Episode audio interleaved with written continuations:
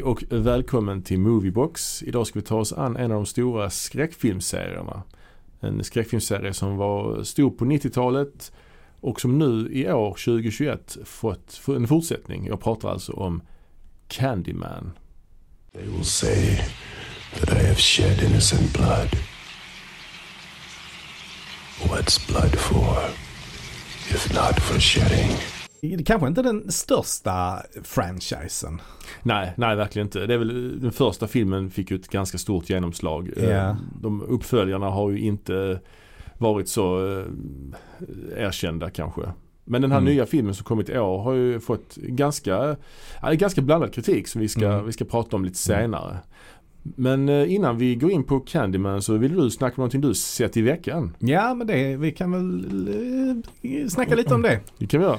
Innan vi går in på det, det riktiga eh, innehållet för avsnittet. Ja men precis, precis. Eh, ja, men jag har ju sett en del grejer i veckan faktiskt. Jag har Ja. bland annat sett Squid Game på Netflix. Du har sett hela eller? Ja, jag har sett Ja, hela. ja, jag har inte sett någonting. Jo, jag har sett fem minuter. Fem minuter. Ja, jag jobbar ju mycket så att jag ser saker i väldigt små sjok. Eh. Det, det blir så. Det det är ett helgerån på alla sätt och vis. Jag är medveten om det. Men jag har eh, bemästrat en konst i att kunna se Mm. filmer och serier väldigt uppdelade. Mm.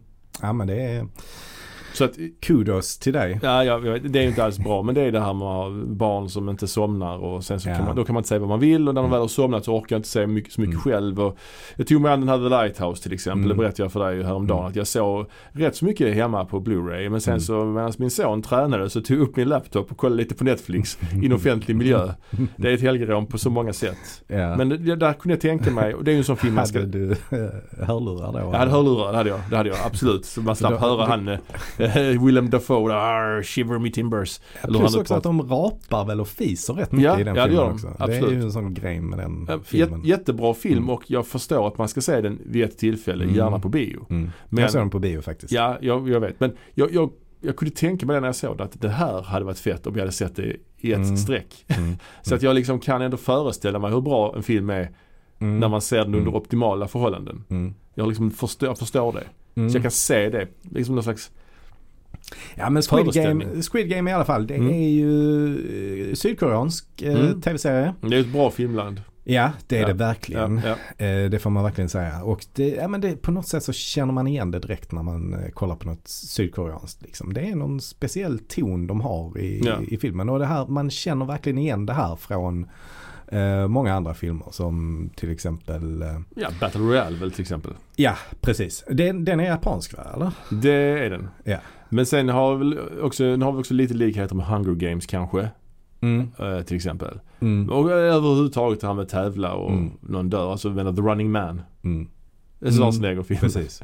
Eller Alltså- Stephen King. Alltså, eh, eh, Bat- eller, eh, Running Man och Hunger Games, Mm. de är ju väldigt mycket mer sci-fi. Ja det är sant. Den här Squid Games är ju inte alls eh, science fiction Nej. överhuvudtaget. Utan eh, den, den på något sätt påminner mer om, givetvis Battle Royale såklart, men även kanske lite The Game skulle jag säga också. Att, Mhm, den, att den mhm. påminner om.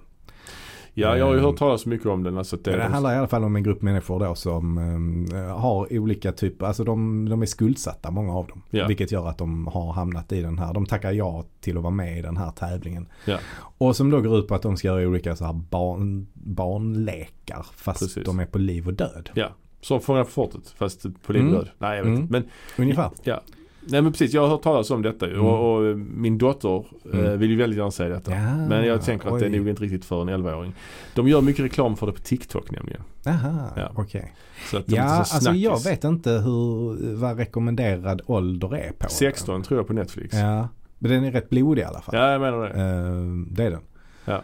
Eh, Så att, eh, men, men samtidigt så vet jag att jag såg ju Fredagen den 13 när jag var 11 liksom. Så Ja, jag vet. Man gjorde ju det. Mm. Liksom. Men det känns ändå, jag vet inte.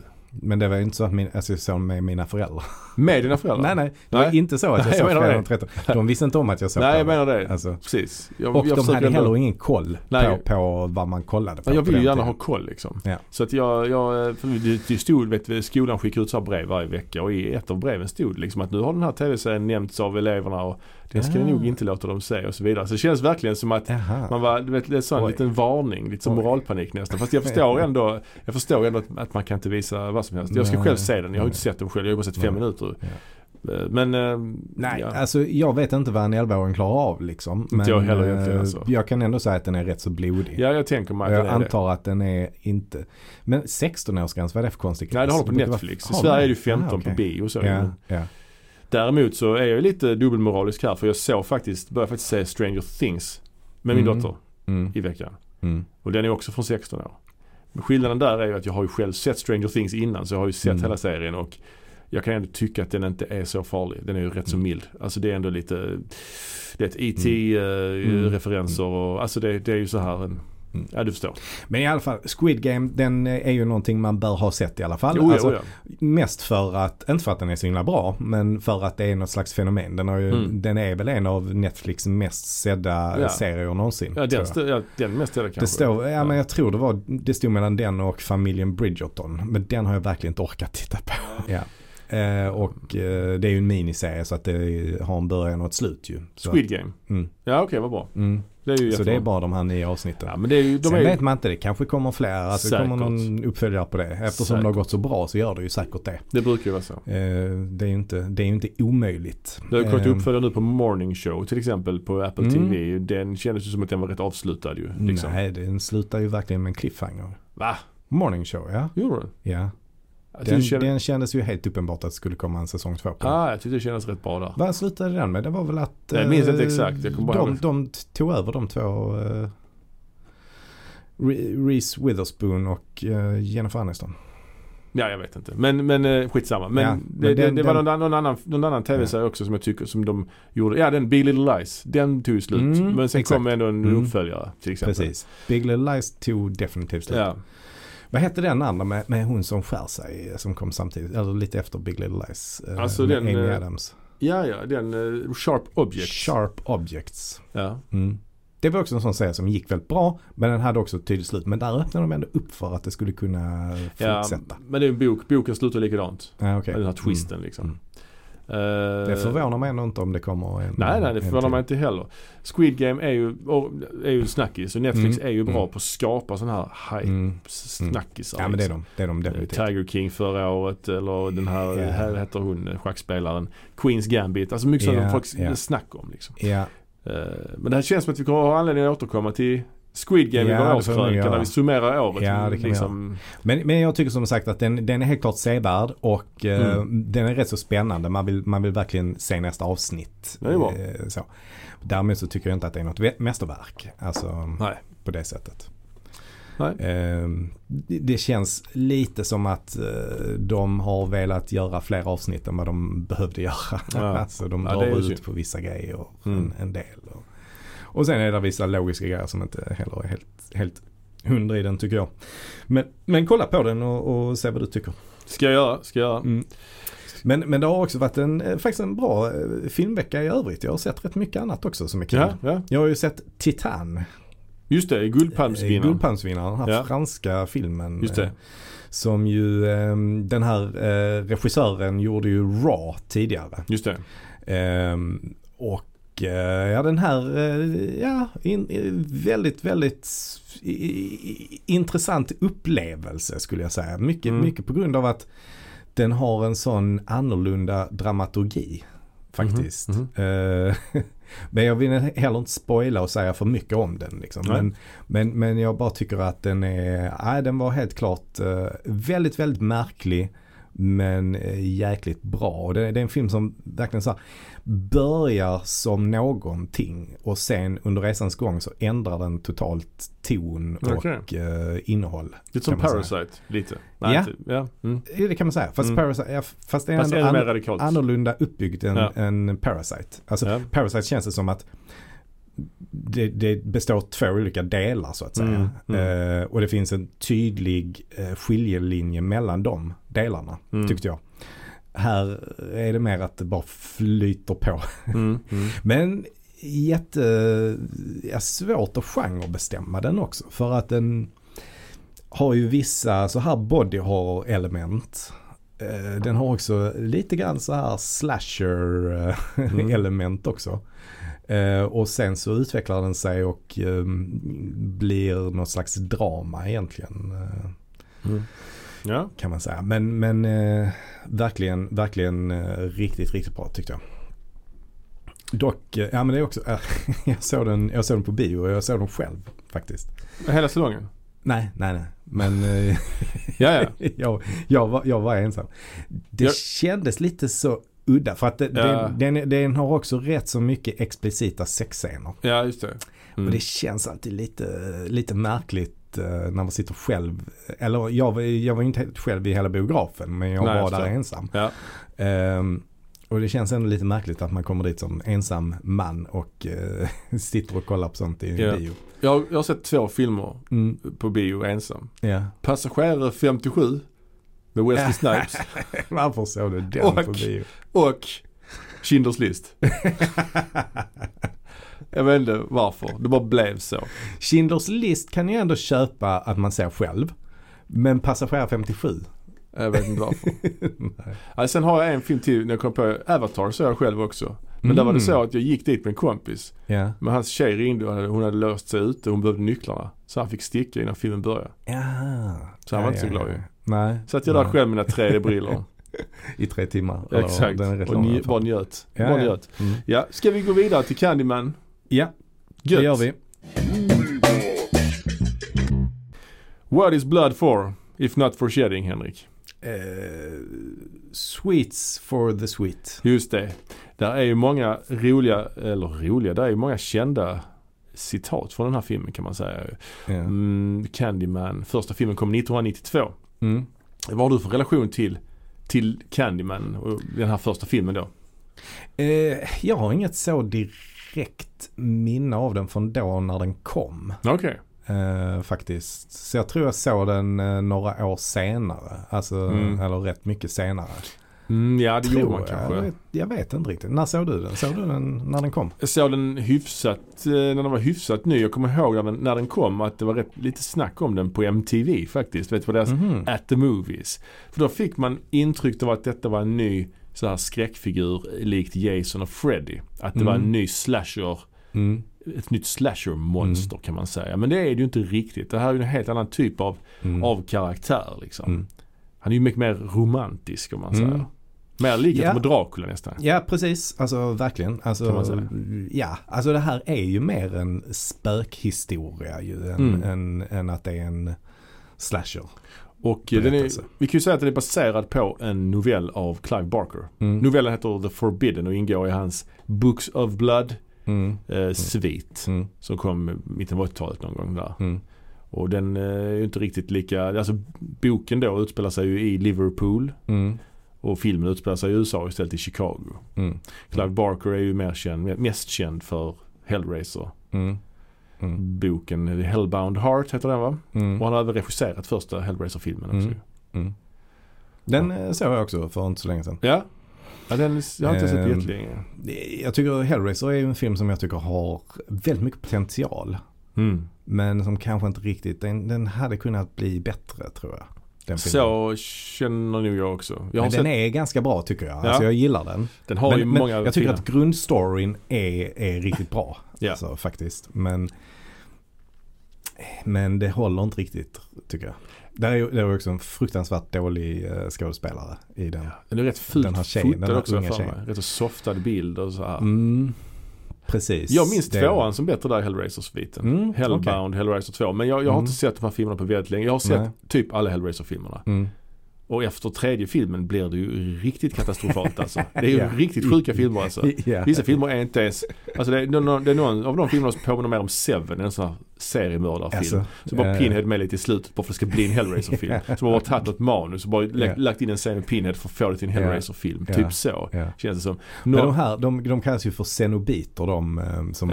Pinhead är en, en av de här xenobiterna. jag har aldrig gillat det namnet. Låter som ett sånt urtidsdjur. Ja det gör det. Ja. Trilobit. Trilobit ja, precis. Men, men det är fyra stycken som är med i Hellraiser i alla fall. Det är Pinhead det är den ena. Ja. Sen är det en som ser ut som Jabba the Hutt. ungefär. Just det. Och en, en kvinnlig också va? En kvinna också ja. Och jag tror faktiskt ny, de ska göra en ny Hellraiser nu är på Mm. gång och där ska det vara en kvinnlig, eh, Pinhead är kvinna. Ja, ja, ja. Ja. Mm. Men det är ju någon sån Mm. cenobit, jag tror det är tredje filmen, där är en som skjuter ur CD-skivor. Så att alltså de, de Ja, de flippar ut det sen alltså. Så Clive Barker, men han, Mm. han, han skriver mycket och gör mycket så här. det är mycket blod och mycket, lite, lite, lite body horror-aktigt ju. Mm. Eh, tortyrredskap, lite S och M eh, och så. Ja, precis. Ja. Alltså Hellraiser var ju verkligen eh, inspirerat av det. För Mm. alltså BDSM och piercing och sånt. Och Ja. det, det fanns någonting då på 90-talet som var rätt stort. Att man skulle liksom eh, hänga i det. huden. Jag Just vet inte det. vad det kallas för. Ja, jag har glömt det. Ja, jag hade en namn. kurs som höll på med sånt. Ja, ja, Hon var med i ett tv-inslag, det hängde i sådana ja. krokar inne på KB. Ja, ja, ja, Ja, ja, ja, precis. Ja, men det Mm. var ju rätt stort på 90-talet. Eh, eh, och det var han rätt intresserad av så det var det som inspirerade honom. Fast han skrev ju denna på 80-talet ju. Ja, ja, ja. Eh, och filmen kom 87. Ja, i alla fall, den, den blev väl en hyfsad succé så att Clive Barker var ju ett, eh, ett namn. Ja, ja, och han var hyllad, hyllad av Stephen King att han Mm. var skräckens framtid och sånt. Mm, känns, han mm. känns ju inte så jävla aktuell idag. Han känns ju lite, Nej. inte Nej. bortglömd absolut inte, men det känns som att han har haft sin storhetstid. Mm. Ja sätt. men om man jämför med Stephen King så är ju Stephen King aktuell nu. Ständigt aktuell. Ständigt, Ständigt aktuell, aktuell. liksom. Så att det är ju, han har ju inte alls uh, hållit samma tempo som Stephen King. Men han är ju extrem också Stephen King. Han är extrem, Han ja. släpper Han typ är, två böcker om året. han är produktiv, ja. fortfarande. Candyman i alla fall, från 1992. I Mm. regi av Bernard Rose, en brittisk, eh, brittisk regissör. Mm. Som inte har väl gjort sådär jättemycket skräck annars utöver detta Nej, va? absolut inte. Han... ehm, Hanna Karenina har gjort vet jag. Ja, han har gjort den här filmen som handlar om Beethoven också med Ja. Gary The Oldman. Beloved. Eh, Immortal Beloved. Immortal Beloved. Ja, beloved. Ja. Mm. Ja och sen så har han gjort den här Ivans, Ivans Ecstasy med eh, Danny Houston. Just det, John Hustons son. Ja, Angelica Hustons halvbror kanske? exakt. Exakt ja. Mm, ja. Eh, och de har ju samarbetat i, de har gjort jättemånga filmer ihop. Houston och eh, Rose. Mm. Ah, okej. Mm. Mm. Ehm, så att um, alltså jag, han, jag tror han är, eh, de kom, alltså han är nog född i England tror jag. i- i- Danny Houston. Ah, Okej, John Houston han var lite överallt kan man tro. Ja precis. En kvinna i varje hamn. Ja Ah, jag exakt. har ingen aning. Han har, har lite den auran. Ja men jag kan tänka mig att han, för han spelade in en del filmer i England ju. Han var ju också i Europa under kriget väl? Gjorde dokumentärfilmer och sånt. Ja okej. ja, det Fast det är klart. Mm. mm. Dan är väl lite yngre än så. Ja men Danny är ju, han är ju mycket yngre än vad Angelica Houston är. ju. Ja det är. Alltså han är ju inte, jag gissar att han är född slutet på 50-talet. Ja, det Danny Houston. känns rimligt. Men Angelica Houston kanske är 10 år äldre. Han var med i någon säsong av American Horror Story också vet jag. Mm. Ehm, Mm. Precis. Eh, Men det som är intressant med Danny Houston är ju att han vid det här eh, tillfället var gift med filmens huvudrollsinnehaverska. Virginia Madsen. Just det. Michael Madsens syster. Och det är också därför hon eh, fick huvudrollen. Jaha. Lite svågerpolitik höll jag på. Eh, Nej, inte, inte direkt. Eh, Hon, hon hade ju en karriär som liksom hon stod på sina egna ben. Hon hade ju gjort Mm. Dune till exempel. Ja, David och- Lynch Jr. Ja. Mm. Så att det var inte så utan det var mer att han, alltså eh, Bernard Rose kände ju henne. ja. Och hon ville gärna vara med i filmen. Ja, Eh, så, men, men egentligen var det ju Bernard Rose fru som skulle spela huvudrollen. Jaha. Eh, men hon blev ju gravid. Så hon Så fick ju hoppa av. Så att Virginia Madsen skulle egentligen spelat eh, kollegan då. Eh, Mm. Men sen ändrade de henne till eh, att vara en svart person. Ja. Så då var hon ju inte aktuell för den rollen längre. Men så hände ju detta då att eh, att hans fru upptäckte att hon var gravid Ja. och fick hoppa av och då kunde Virginia Madsen ta huvudrollen istället. ja, precis. Så det var lite slumpartat kan man säga. Virginia Madsen ser man inte så mycket av annars. Nej, men hon var ju Oscarsnominerad Ja. för Sideways, men det är ju många år sedan. Ja, det var många år sedan. Mm. Och då var, kändes det också som att det var många år sedan innan dess. Mm. Så att säga. Då Mm. känns det, oh, men Mm. Virginia Madsen, det var länge sedan. Mm. Mm. Men eh, ja. Eh, och musiken i filmen är ju gjord av Philip Glass. Det är Mm. väl också ganska anmärkningsvärt för han är väldigt ansedd kompositör. Så Mm. minimalistisk Mm. piano. Väldigt fin musik.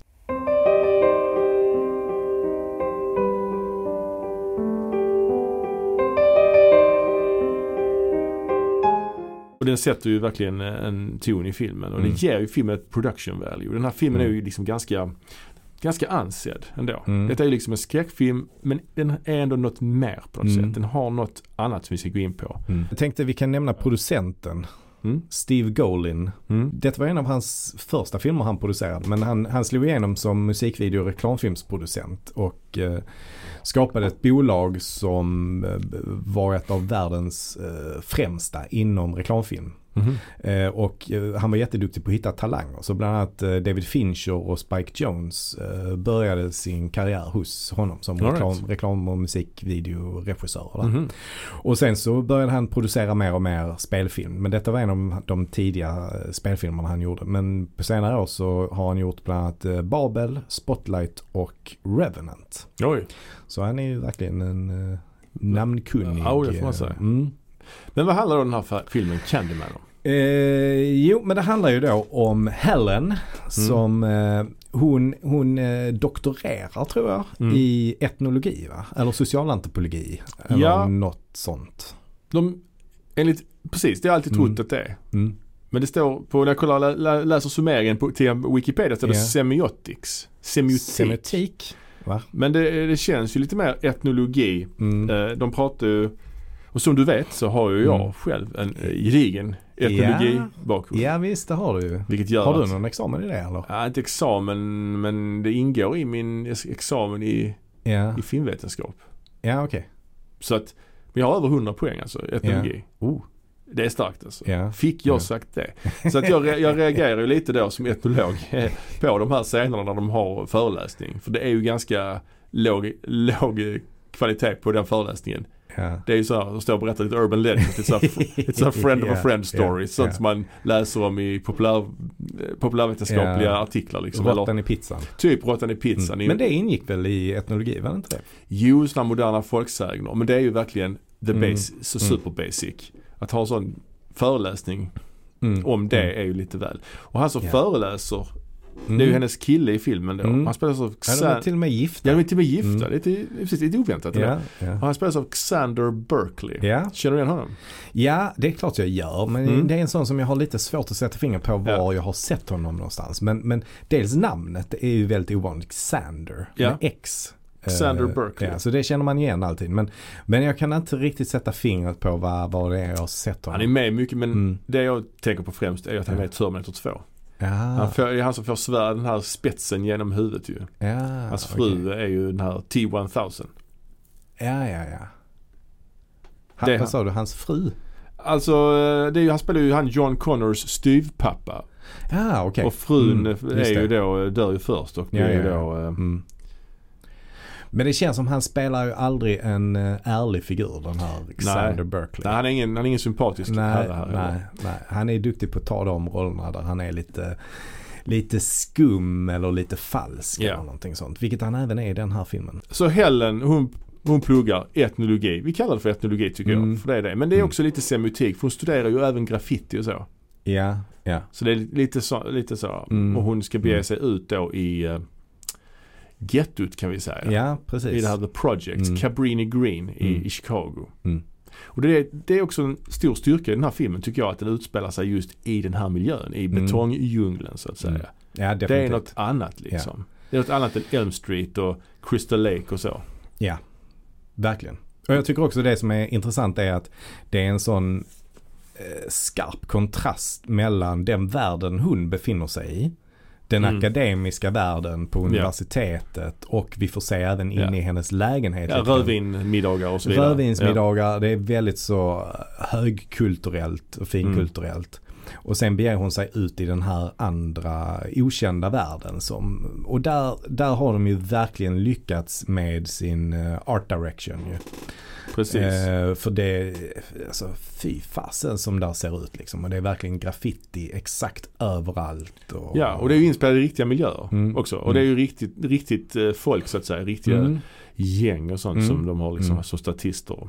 Så hon drar dit med sin vän Bernadette och de Mm. kollar eh, och de hittar ju lite så här eh, vad heter det? Väggmålningar Mm. som antyder Mm. någonting om någon slags Candyman. Mm. Och hon får ju reda på lite grann om den här myten om Candyman. Hur är det nu Mm. där? Hon, Ehm, ja men eh, det, det som det hon börjar med är ju att vi får se att hon sitter och intervjuar en, eh, ett intervjuoffer helt enkelt. Ja. Eh, En, en ung tjej. För den här eh, sägnen är väl som populärast bland yngre människor tror jag. Alltså så Ja. high school kids och så. Ja, precis. Och då berättar hon om en kompis som, eh, som hon har hört detta från då. Mm. Eh, som väl i sin tur kände någon annan som har råkat ut för det här då. Och Ja. där, där är då En så kallad friend of a friend story. Ja precis, och då är det då Ted Raimi som då spelar pojkvännen till den här tjejen då. Ja, i den här liksom... I den här flashbacken ja, vad man ska kalla det såg. för. Ja. Ja. Ted Raimi är Sam Raimis bror då alltså. Mm. Känd från Mm. Evil Dead och så vidare. Mm. Ja. Ehm, och, och själva sägnen är då helt enkelt att ehm, om man tittar in i en spegel och säger Candyman fem gånger Mm. så kommer Candyman att dyka upp och uh, sen är det lite oklart vad, ja. vad, vad han gör men han kommer komma i alla fall. Det är det som jag tycker är lite oklart. Mm. Eller det jag tycker, det jag tycker är lite, lite svaghet. Att det är Mm. lite luddigt hela regelverket kring Candyman. Mm. Mm. Måste det vara samma, Ja, måste det vara samma spegel för det första? Ja det, det vet man ju inte. Nej. Nej. Och, och eh, dödar han den som kallar måste, det vara, måste det vara samtidigt liksom? Ja. Jag, jag tror det är så här att Om jag säger fyra gånger så en gång till imorgon. mm. Det måste vara fem gånger i rad. Mm. Det är väl den här Bloody Men Mary. man kan ha en liten paus för det har de ju. Ja det har de. Men det, det är Mm. väl den här Bloody Mary. Mm. Finns väl på riktigt? Det heter väl på Svarta riktigt? änkan är det väl i... Eh, Svarta Madame tror Svarta det i Bloody. Mary har jag lekt när jag var liten kommer jag ihåg. Jag har Mm. minne av det liksom. Kan det bli det för Bloody Mary då? Ja. Ja, okej. Men det är väl lite regionalt vad man kallar det Mm. för. Men Svarta Madame är väl den svenska. Svarta Madame tror jag vi snackar om. Ja. Men, men liksom dödar han den som kallar på den? Det gör han ju inte alltid heller. Nej men det, jag tror han är bara lite så att han, han bestämmer det själv lite grann. Och dessutom, Ja. om, den här, om det är så enkelt att åkalla honom, borde inte han vara jävligt busy? Alltså borde inte han vara överallt då? Folk känner till den här sägnen. Ja. Alla kallar på honom hela tiden liksom. ja men folk är ju rädda för det. Ja, ja nej, jag vet. Det, Det, det, kanske måste vara i Chicago. det är inte en helt vattentät mytologi. Det måste inte vara i Chicago. För det kommer vi se i film två och tre sen. Det är helt andra städer där. ja så det är sant. vi måste, det, det, det är inte helt vattentätt. Nej. Det kan vi inte säga att det är. Nej, det- nej såklart det är det inte. Och det här med Candyman, var Mm. kommer det ifrån ens? Alltså godis, är det, det är ju knappt något Ja. godis i den här filmen. Det är en gång hon hittar väl någon, någon eh, skål med lite sån här eh, godis, Mm. karameller. Mm. Nej, det, det är faktiskt ingen riktig förklaring till det. Det kanske finns något kulturellt där som vi inte känner till. Eh, Nej. alltså något amerikanskt kulturellt fenomen. Ja, nej, eh, som vi inte känner till med, med just Candyman. Men Då- annars det enda jag kan, det enda jag kan koppla det till är, är det här med honungen och det. Ja, precis. För, men i alla fall det med godis tar de mer upp i, i nya filmen från Mm. 2021. Men Det gör de ju definitivt ja. så ursprunget till den här Candyman-figuren är då att han är en... en Eh, han är son till en frisläppt eh, slav. Vi ska säga vad då? För att han är ju Mm. någon slags väsen ju. Mm. Något sorts övernaturligt väsen. Som var då son till en frisläppt slav som blev lynchad kan man säga. Han blev attackerad, bland- de Ja. torterade honom, högg av hans hand, ersatte det med en rostig krok. Ja. Oklart varför. Det är ju så att han får ett coolt vapen han kan använda sig i den här Mm. kroken. Men jag fattar inte varför man gör så. Nej. Men, men det viktiga är också att anledningen till att han blir lynchad Mm. är ju för att han har en eh, kärleksaffär Ja, med en vit kvinna. just det. Och det tycker hennes pappa inte alls om. Nej. Och de gnider in honom i honung då den här lynchmobben. Mm. Låter bina sticka ihjäl Mm. honom. Mm. Och det är ju intressant för då, då bina återkommer ju i filmen när han Mm. dyker upp så börjar det, hör man det här bisurret och det kan Mm. kryper upp bi under hans från hans, Mm. under hans krage och ur hans mun och sånt. Det är ju Mm. rätt, väldigt, väldigt bra. Han har ju många attribut som är coola. Mm. Kroken, bina. Och så spelas han ju då av Tony Todd som vi har pratat Mm. om tidigare i den här podden. Som har ju en fantastisk närvaro. Han är lång, ståtlig och har den här rösten liksom. Ja, ja. Han har ju bara sån jäkla utstrålning. Ja det har han Tony faktiskt. Todd. Alltså, Verkligen, verkligen. Han är väldigt vacker också. Ja men verkligen. Och, Bildskön. och, och det är ju en cool scen då när hon, för det, det, här är ju en skräckfilm men ganska, den, den har en lunk. Ja. Alltså Ja. det är liksom lite investigation, de intervjuar Ja. folk i Cabrini Green, de pratar om någon, de går in på någon offentlig toalett, kollar läget där. Mm. Mm.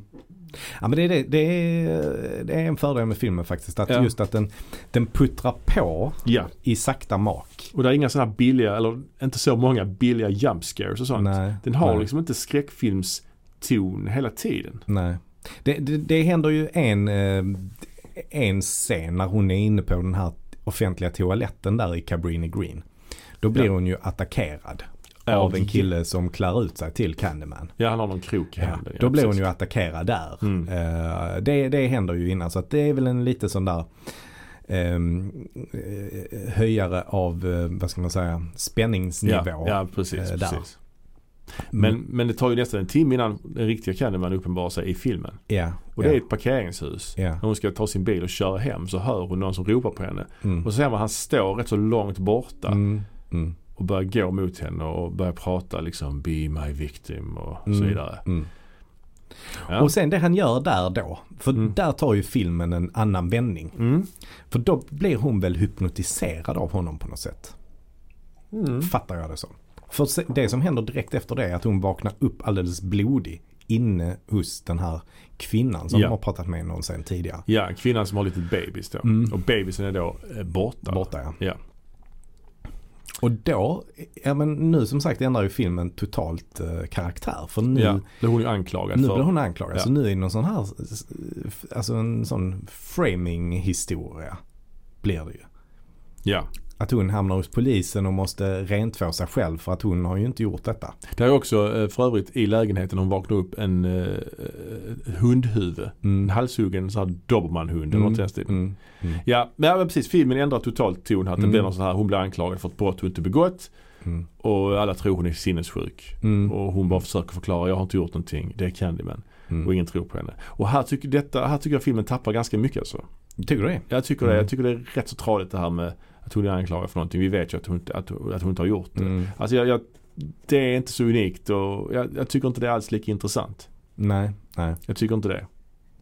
Nej, men jag kan hålla med om att början där är, är väldigt bra faktiskt. Men, men Mm. jag har inga problem med hur det, hur det fortsätter heller eh, faktiskt. Ja, jag tycker det tappar rätt mycket och det blir lite fulare. Jag tycker Mm. den här filmen är rätt ful måste jag säga. Rent fotomässigt. Ja, Eh. alltså, ja det, jag tycker att den, den gör sitt jobb fotomässigt. Mm. Alltså den, den är inte extravagant på något sätt. Den försöker aldrig vara stylish utan Nej. nästan att den nästan försöker vara mer dokumentär i sin stil. Alltså det är inte så att den har massa skakig handkamera och sånt. Nej, har den ju inte. inte. Nej. Den är bara eh, ganska nertonad det visuella. Jag tycker- Men ja, mm. jag tycker att det finns ett par väldigt, väldigt snygga bilder här och där. Ja, jo det, det, det kommer ibland. Det, det är någon snygg, alltså för det första, är ju folk röker som fan i den här filmen. Mm. Så Virginia Madsen hon sitter och röker Mm. och så har hon så rött läppstift. Och Mm. rätt så, det har kommit så rätt elegant, lite så old school filmstjärna Mm. nästan. Mm. Det är rätt snyggt liksom. Mm. Och det är en del snygga eh, bilder i Men den där här. är en scen till exempel när hon är inne och undersöker där i eh, gettot. Mm. När hon ehm, eh, tar sig in genom det här badrumsskåpet och kliver ut. Och när, hon, när man säger att hon kliver ut på andra sidan så är det en stor graffitimålning. Ja. Eh, där, är där hans mun, mun ja. är hålet och hon kliver ut ur hans mun då. Det är också helt sjukt. Hon har ju en likadan lägenhet med sånt hål i badrumsskåpet. Det är så Ja. hon fattar att hon kan gå in i badrumsskåpet i de andra husen ju. Ja, är där hål i hennes också? Jag för mig det är något sånt va? Ja. Eh, det är jättekonstigt ju. Men, mm, men, men- men, oavsett det är så är det en väldigt snygg bild. Och det är också Mm. en snygg, jättesnygg bild mot slutet när Candyman bär upp henne liksom och bär henne mm, ehm, framåt slutet där. ja. Men i övrigt skulle jag säga att jag tycker faktiskt den är ganska tråkig. Alltså det är ganska, alltså Mm. fotomässigt väldigt grått, grådassigt. Mm. Lite så 90-talstråk. Mm. Som de här, vet, vi har pratat om för de här jävla dokumentärfilmerna om eh, den här Paradise Lost.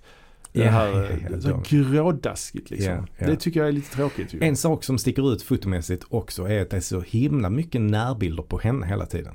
Mm, det Men det. tycker jag ändå är väldigt effektfullt faktiskt. Jo, det jo, är väldigt absolut. ovanligt också att man gör det på det sättet ju. Ja men det är som sagt, och det är, lång, det är rätt långsamt berättat ju. Ja. Eh, Men just det att det är så mycket bilder på henne. Det Ja. gör ju också att det blir hennes film mycket mer än eh, någon annans film. Alltså Ja. även om filmen heter Candyman jo, ja. så är det ju mycket mer eh, Helens film detta. Och sen är han ju också en märklig antagonist, Mm. Candyman, eftersom han är ju ändå, man har ju ändå någon form av sympatier för honom. Det, eftersom det som har hänt honom har hänt honom, att han Mm. har blivit torterad och Mm. mördad och så. Mm. Eh, och sen är det inte helt klart varför han dödar folk kanske. Nej, det är det ju inte. Och sen är det också det här nu att han då vill ha henne och göra henne till en legend säger han Mm. ju. Mm. Lite grann, det är ju lite grann Dracula att hon är hans mm. forna brud reinkarnerad och att han vill vara med henne för evigt och så vidare. Mm, ja precis. Det är också en snygg scen också förut när hon tittar på diabilder ju, när hon fotat. Mm. Och då ser hon ju honom i speglarna och sånt mm. där på, på bilden. Mm. Det är ju rätt snyggt mm. faktiskt. Men så dödar eh, han ju också hennes kompis ju, Bernadette ju. Mm. Uh, och, och då, ehm, då är det kört. Då kan hon ju inte riktigt. Uh, och då läggs hon in på psyket också ju. Ja, ja. Och där är ju också en riktigt ful scen. Mm -hmm. Alltså som jag riktigt stör på. Alltså jag vet inte. Man, det här är ju en övernaturlig yeah. figur liksom. Yeah. Som kan dyka upp lite hur som helst och så. Och där är en sekvens där hon är på psyket där hon sitter och blir intervjuad av, eh, eller hon ska träffa en, eh, en doktor liksom. Hon Mm. sitter på hans kontor. Och doktorn börjar prata med henne och hon börjar snacka om att det finns, ja, om Candyman och han bara skrattar. Och sen plötsligt så ser man hur han börjar hulka. Mm. Och det kommer ut blod ur munnen på doktorn. Mm. Och så kommer den här kroken ut genom magen på honom och sen så kommer han, Candyman upp så bara sådär i en tagning. Alltså utan, Ja. utan något dramatiskt klipp. Han bara, som vi har suttit under bordet hela tiden. Ja, Alltså det känns ja. helt, det har liksom ingen effekt. Utan det är som att han har suttit och gömt sig under bordet. Alltså det är så jävla dåligt gjort alltså. Ja men vad tycker du? Nej jag tycker nog inte det är så dåligt. Ja, jag tycker det är riktigt, Eh, riktigt uselt. Sen alltså. åker han ut genom fönstret också. Efter, direkt efter det. ja. Men, men vad, hur menar du att man skulle ha gjort istället då? Har något, Alltså det är så svårt i, att Mm. beskriva nu men det är Mm. liksom en tagning. Han liksom dyker, tittar upp bakom en Mm. bordsskiva sådär. Ja, ja. Och sen så, alltså det är liksom så oepiskt på något sätt. Precis som att han suttit och gömt sig bakom bordet. Det känns inte som att han dykt upp på, Mhm. med hjälp av sina krafter. Mm. Alltså det är det. Mm. Det är också en annan riktigt ful Ja, jag, jag eh, håller nog inte riktigt med. Alltså, Okej. jag tycker inte det är så fult liksom. Jag, jag fattar det som att han dyker upp där bakom. Men, men det är klart att man hade kunnat lägga på någon effekt med någon rök eller något Nej, sånt. nej, men, nej, man kunde använt re- redigering och ljud och alltså här är det Ja, bara, det är bara ja. så odramatiskt. Det är Ja, också en jätteful bild när hon är i sin lägenhet och hans krok kommer ut genom spegeln framför henne. Nej, jag gillar det. Och så spring, när hon springer därifrån så är liksom kameran på avstånd. Så ser man Ja. inte handen viftar så där bak. ja, okej då. Ja, Alltså det är lite så, ah, det är lite dåligt, dåligt, ingen finess liksom i det. ja. ja okej då. Ja. Jo, jag kan väl köpa det lite. Men det är inget jag eh, har så jättestora problem med ändå. Men han, Candyman har ju kidnappat det här barnet ju. Mm. Som den här kvinnans barn och hon har i någon slags vision säger hon att det finns någonstans i hans lair. Kan vi säga det? Mm, mm, mm. Det Eh, kan man nog säga. Ja, Så hon, hon måste ju då, för att hon är ju anklagad nu också för att ha um, gömt det här barnet någonstans. Ja. Men det, hon vet ju inte vad, eller hon har sett den visionen men det är inte Ja. hon som ligger bakom det nej nej nej. Varför kidnappar han barnet egentligen? Ja det finns väl ingen så riktig förklaring på det tror jag. Nej, det är lite otydligt. Men alltså. han har ju, han hyser ju något slags agg mot barn i alla fall. Och för det är väl också lite det, eh, Mm. sweets for the sweet och, Ja. och så här. Det är väl det som har lite med Candyman att göra. Att den här myten Ja. om Candyman, att det är någon som delar ut godis till barn men man ska Ja, ja. akta sig för dem. Och det är någon kille på toaletten också som han har dödat. Ja, liksom. Som han, eh, och det är ju rätt brutalt ju. Ja, ja precis. Och skurit Han- av hans kön liksom. Ja, precis och slängt ner det i Ja, toaletten. som de berättar om som en sån Ja. legend också. Ja. Men det är väl lite så att han, han, han, snor barnet som gisslan för att han vill att Helen ska hjälpa honom Mm. eh, och så vidare. Och sen är det i slutet då någon slags jäkla bål. Mm. Någon slags hednisk eh, första Mm. maj-bål där Ja. i, i in the ghetto. Ja. Att de ska elda. Mm. Och då är ungen i det. I, inne i bland, eh, Ja, bland precis. eh, liksom alla ett bråte. Och hon Ja. kryper in där och ska rädda ungen. Och de Ja. tänder eld. Och ungen klarar sig men, men Helen blir ju eh, brännskadad Ja och dör. och dör. Och Candyman dör väl också i Mm. elden. Liksom. Han stannar kvar där inne i bland bråten ju. Ja. Så att, eh, ja. Så det är, det är väl ungefär det, det som, eh, som den handlar om kan man säga. Ja det är, så, det, är, det, är vad som- händer. Och sen Ja. så slutar ju filmen med att hennes man står i, i sitt badrum. Ja, Xander Berkeley då. Ja. Och säger Helen, Helen, Helen. Ja. Så säger han det fem gånger så dyker hon ju upp. ja, Med en krok i handen. just det. Ja, Ser ut lite grann som Bride of Frankenstein. ja. ja. Faktiskt. det, Hon är fortfarande brännskadad. Ja precis. Mm. Och så precis som att hon blev den nya Candyman då. Mm. Jag är inte jätteglad i det slutet faktiskt. Det är Nej. jag inte. Ehm, Jag vet inte. Nej, Nej det kan jag köpa. Det finns ingen som tyder på att hon skulle blivit den nya Candyman. Varför blev hon det? den här Alltså- mytbildningen den är, den Mm. är inte helt uh, klock, Nej den är, inte, alltså. den är inte vattentät. Den Eh, och jag kan tycka att han är lite, alltså Candyman då, Mm, mm, att han ibland är lite töntig. mm, Framförallt Mm. efter, efter halva filmen där. mm, Efter när, när filmen blir den här mordhistorie. Mm, När han börjar sväva ovanför henne och säga Åh Helen, be Mm. my victim. mm. Han blir lite, han blir lite så prålig, lite så romantisk Dracula typ. Han är mycket Ja. coolare i början när han går där i parkeringshuset med bina och det. Ja, ja, Bina tappar ju också lite grann i eh, närvaro. ja. Jag tycker han, han ja, alltså jag är kritisk här. Jag Mm. låter, jag, men jag, jag gillar ju den här filmen egentligen. Mm. Men jag tycker inte den håller hela vägen alltså. Det är, en, sån, Nej. det är en sån här typisk film jag vill ska vara så mycket bättre än vad den är. Ja, Om du förstår ja, vad jag menar. Ja, jag förstår vad du menar. Uh, jag tror att jag tycker den är ungefär så bra som jag vill att den ska vara. Ja, okej. jag, jag, gillar, jag gillar den ju. Jag, Jag gillar bitar. jag, jag stör mig inte så mycket på att, ehm, att han blir prålig eller, eller så. Jag gillar Mm. det. Alltså just för att jag Ja, han kan väl få vara lite prålig. Han är ju säkert lite prålig. Men det, som, det som är intressant, Alltså det är ju det som är kul också. Men det är också- att han, är- han är inte Freddy eller Nej, Jason. och det är det som är så märkligt ju. Att det här Mm. Candyman då, han är, verkar ju ändå vara en kille man skulle kunna snacka med liksom. Ja, Vänta nu här, nu, Ja. nu pratar vi om han det här. är ju ond som tusan. Det är ju det man inte får glömma. Och det är också Ja. det som jag tror ger en Och extra Det är sån... inte supertydligt att han är så jävla ond. För han har ändå Ja, någon form av han- rättvisepatos. Han Ja. har blivit hemskt behandlad för, innan han dog och sånt. Så det finns ändå någon sympati. Mm. Men det känns ändå som en Men kille. de han hämnas på är ju inte de som, eh, alltså han hämnas ju på alla möjliga. Han, han har, är, mördar ju ja, urskillningslöst. det är det som är så konstigt ju. Det, Utom är- just vissa som han fastnar för. det Vissa jag inte får ihop ju. Han dödar hennes kompis, vad har hon gjort liksom? Ja men jag tror bara han är galen och vill döda. Men, Ja. men så fastnar han för Helen för han vill att hon ska bli hans nya fru då. Ja men typ så ja. Mm. Men han är ändå, samtidigt känns det ändå som en kille man skulle kunna snacka med. Vänta nu här, nu pratar vi om det här innan du.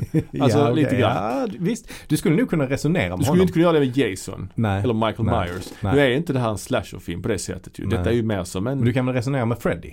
ja, det, det, han är väl, ja, mer med honom. Ja, ja. Han är inte lika eh, högfungerande som Candyman tror jag. Nej. Lite, han är lite yvigare, lite, lite Ja. eh, Men liksom. det är väl samma sak. Du kan, inte lite resonera med, du kan inte resonera med Dracula heller. Nej, men han, har- han är ju, nej precis. Det är väl lite grann att ha det här beroendet. Dracula har ju Mm. det här blod, alltså han är törsten Mm. efter blod, blodtörsten literally liksom. Mm. Candyman kanske också har något form av behov Mm. att döda med sin krok ju. Mm. Ja, precis. Precis. Det är det jag tror det är. Ehm, Jag, tycker, jag gillar verkligen att den här filmen utspelar sig i den här miljön den utspelar sig i. mm. Jag gillar det här med moderna folksägner. Jag tycker det är skitcoolt. Jag tycker bara man kunde jobbat lite mer med mytbildningen och regelverket kring Candyman. Hur, vem dödar han? Hur dyker han upp? Mm. Mm. Varför? Ja, absolut. Eh, det hade inte skadat. Men samtidigt så när jag, när jag tittar på filmen och tänker på den upplevelsen jag får av filmen så försöker jag Mm. bara att inte bry mig så mycket om det. Mm. För det är inte det som jag tycker är det viktiga med den. Utan det som är viktigt är just det du säger. Att miljöerna är så, Mm. så härliga och det ja men det här att eh, Ja, men, eh, som jag sa innan, kontrasterna tror jag. Ja, Mellan ja. liksom miljöerna och även musiken utgör Mm. ju en kontrast till det. För musiken är ju Den är vacker liksom. väldigt vacker. Mm. Någon slags så här lite orgelbaserad, så här lite kyrklig Mm. musik och lite körer ibland. Alltså, Ja det är ju inte halloween-musik. Det är, är inte så hetsig liksom. Nej, verkligen inte. Nej. Ehm, och så en väldigt sån vacker melodi. Mm. Men sen då är miljöerna väldigt så urbana och Ja. kalla och hårda. Och det, det är också mycket så motorvägar. Har du tänkt på Mm. det? Det filmar de ofta ovanifrån. Så Ja, det är mycket flygfoton. Mycket flygfoton och, Ja. och motorvägar så. Alltså så här raka, Ja. hårda linjer. Ja, men det är alltså production value också med mycket- flygfoto. Ja, mycket betong och Ja. ja. sterila miljöer. Ja, jag, gillar, jag gillar det jättemycket men jag tycker filmen tappar jättemycket när hon blir anklagad för det här med eh, bortrövandet av barnet. Mm. Där tycker jag den tappar jättemycket och att Candyman blir, han förändras som karaktär och dyker upp på töntiga sätt liksom. Mm. Eh, och, och just det framförallt största problemet är det fula fotot. Alltså jag tycker det är så, ljussättningen är helt det är inga, liksom inga kontraster i ljuset. Det är bara så helt grått liksom. Bara så Mm. en ljuskälla helt platt. Mm. Det tycker jag är jättesynd Mm. Ja, men jag film. håller inte med. Det är inte, det är inte fult hela tiden. Alltså det är ofta, som, som vi sa också, det är mycket närbilder på Helen. Då Mm. kan det ofta vara rätt så intressant ljussättning på henne.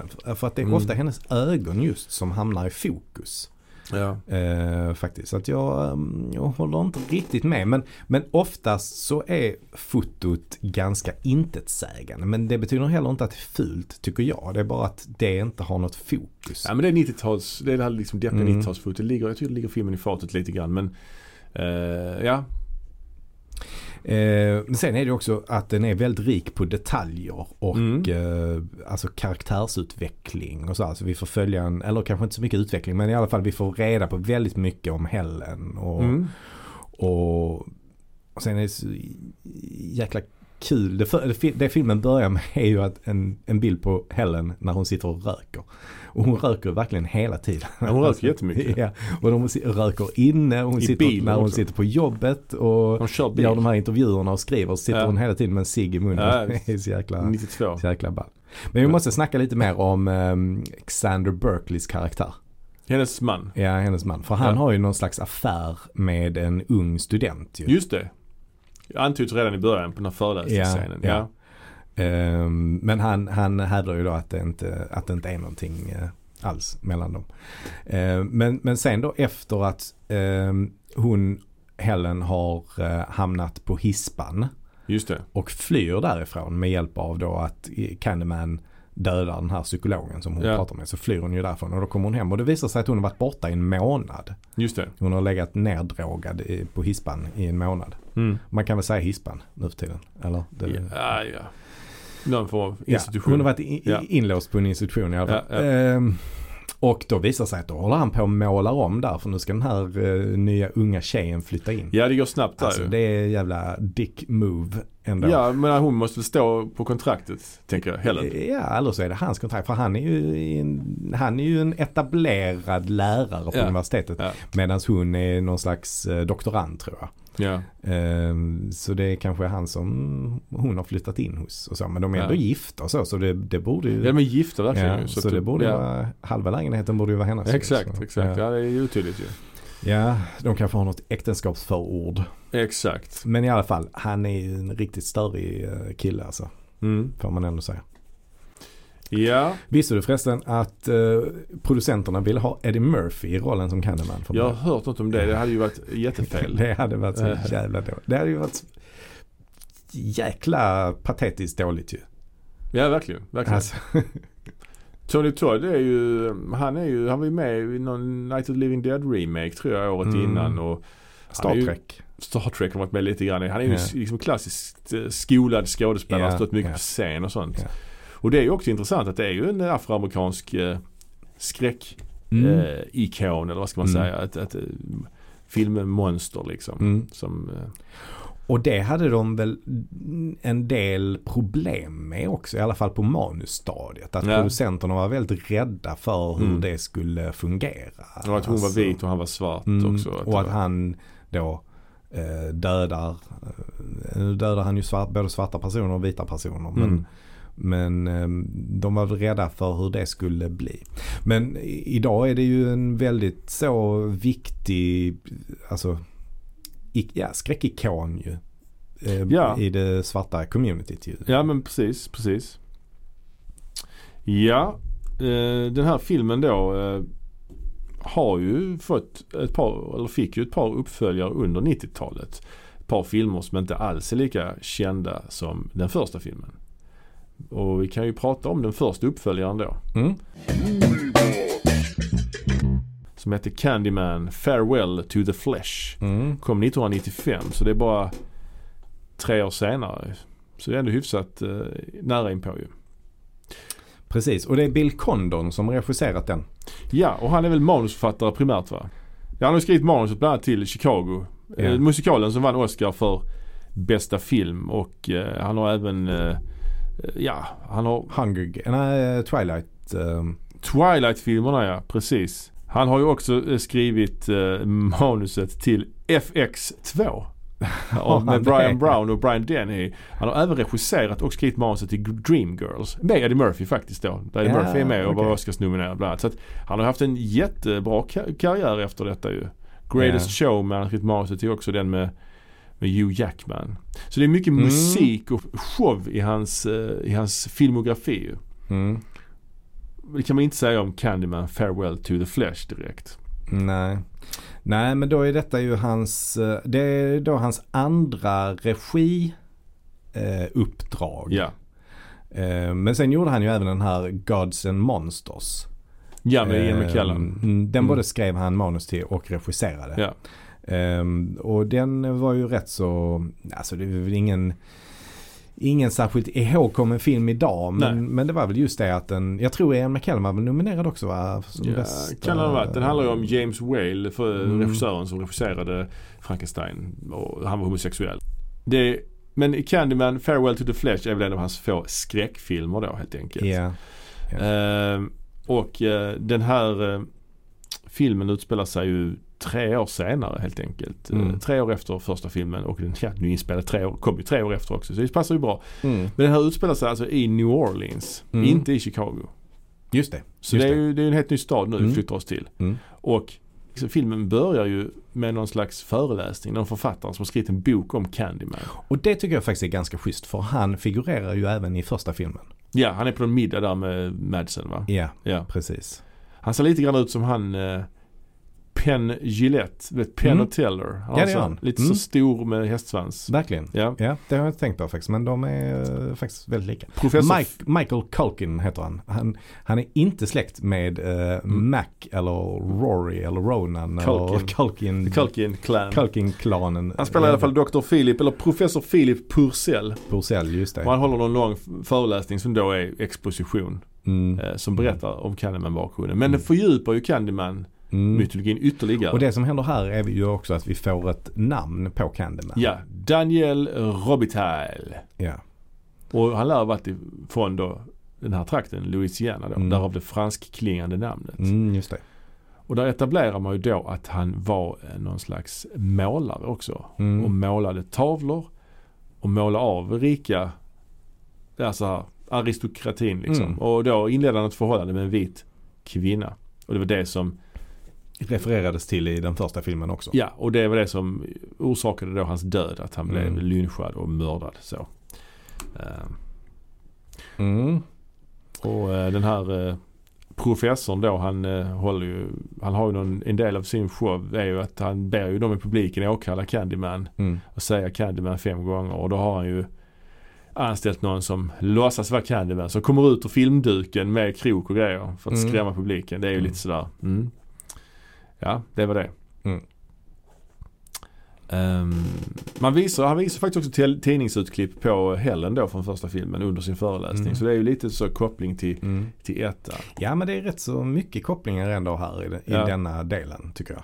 Ja, precis. I denna uppföljaren är det ju. Ja. Ehm, mm. Men eh, ja, han blev där är ju någon kille som är på föreläsning som antastar honom på vägen hem liksom. Mm. Attackerar honom lite grann. Och han går in på en bar och tar en whisky för att lugna ner sig. Då kommer han killen igen och attackerar honom. Ja. Och sen går han, där, går in på toaletten. Och då kommer Candyman och dödar honom. Mm. På sitt eh, sedvanliga sätt. Han kommer upp bakifrån, sticker en kroken genom ryggen. Det är ju så han dödar folk hela tiden. Ja, ja. Ja, det, det, och då blir den här brorsan då anklagad för det här mordet. Återigen så blir någon, någon blir anklagad för ett mord han inte begått. Men huvudpersonen i filmen är ju den här mordanklagades syster då. Mm, precis. Och hon spelas av Kelly Rowan. Annie heter huvudkaraktären. An- Annie. Ja. Annie. Och eh, Kelly Rowan, hon känner igen henne från någonting Karsten.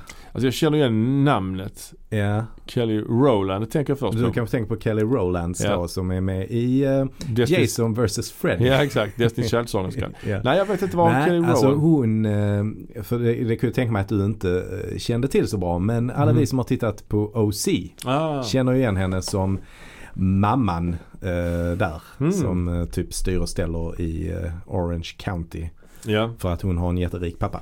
Men alltså, ja, hon är, hon är då mamman som, eh, ja, Ja. det kretsar kring lite grann. Okej. Alltså, det kretsar ju mer kring, kring hennes barn då. Men, men hon är den som tar in den här, eh, eh, adopterar den här. Ja, vad pratar du om nu? Jag pratar om OC nu.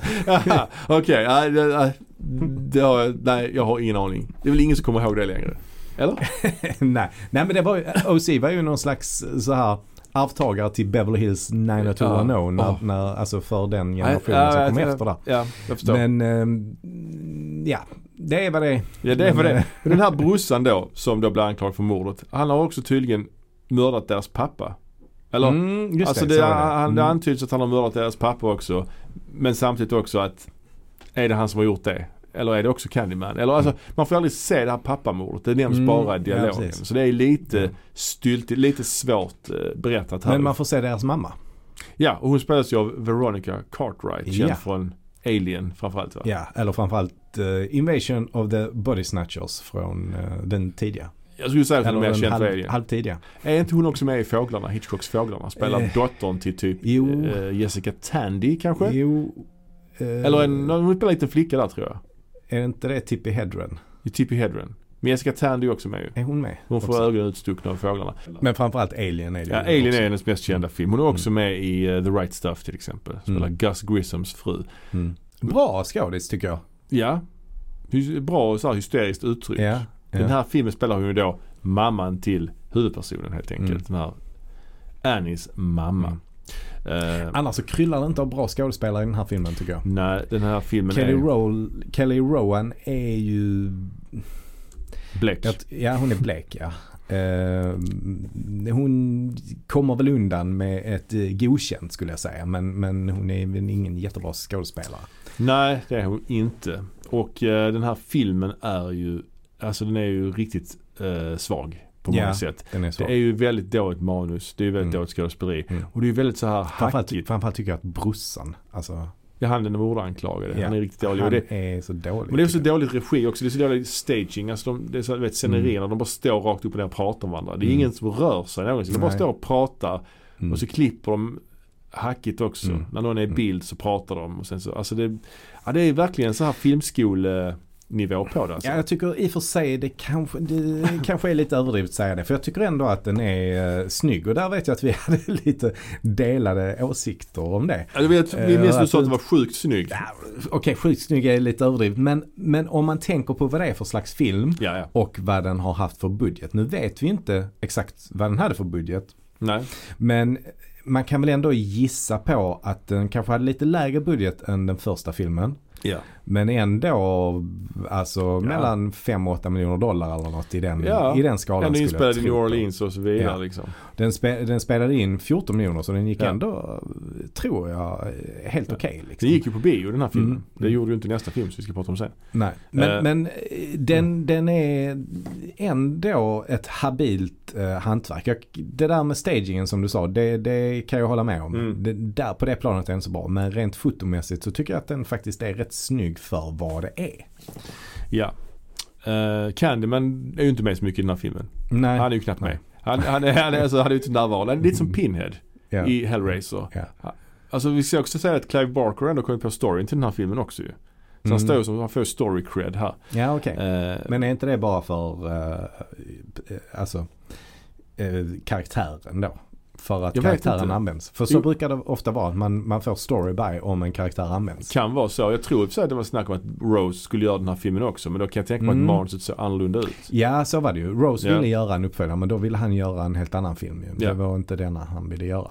Ja, för man fortsätter inte alls på myten som, som bildas i första filmen. Alltså Nej. skapas med Helen och så. Utan här kör man ju från början igen så att säga. Man fördjupar Candyman-myten. Man ger dem ett namn Mm. och eh, man får ju se en flashback på när de eh, gnider in honom med den här eh, honungen. Och också hur de innan han dör tvingar honom säga Candyman i en spegel va.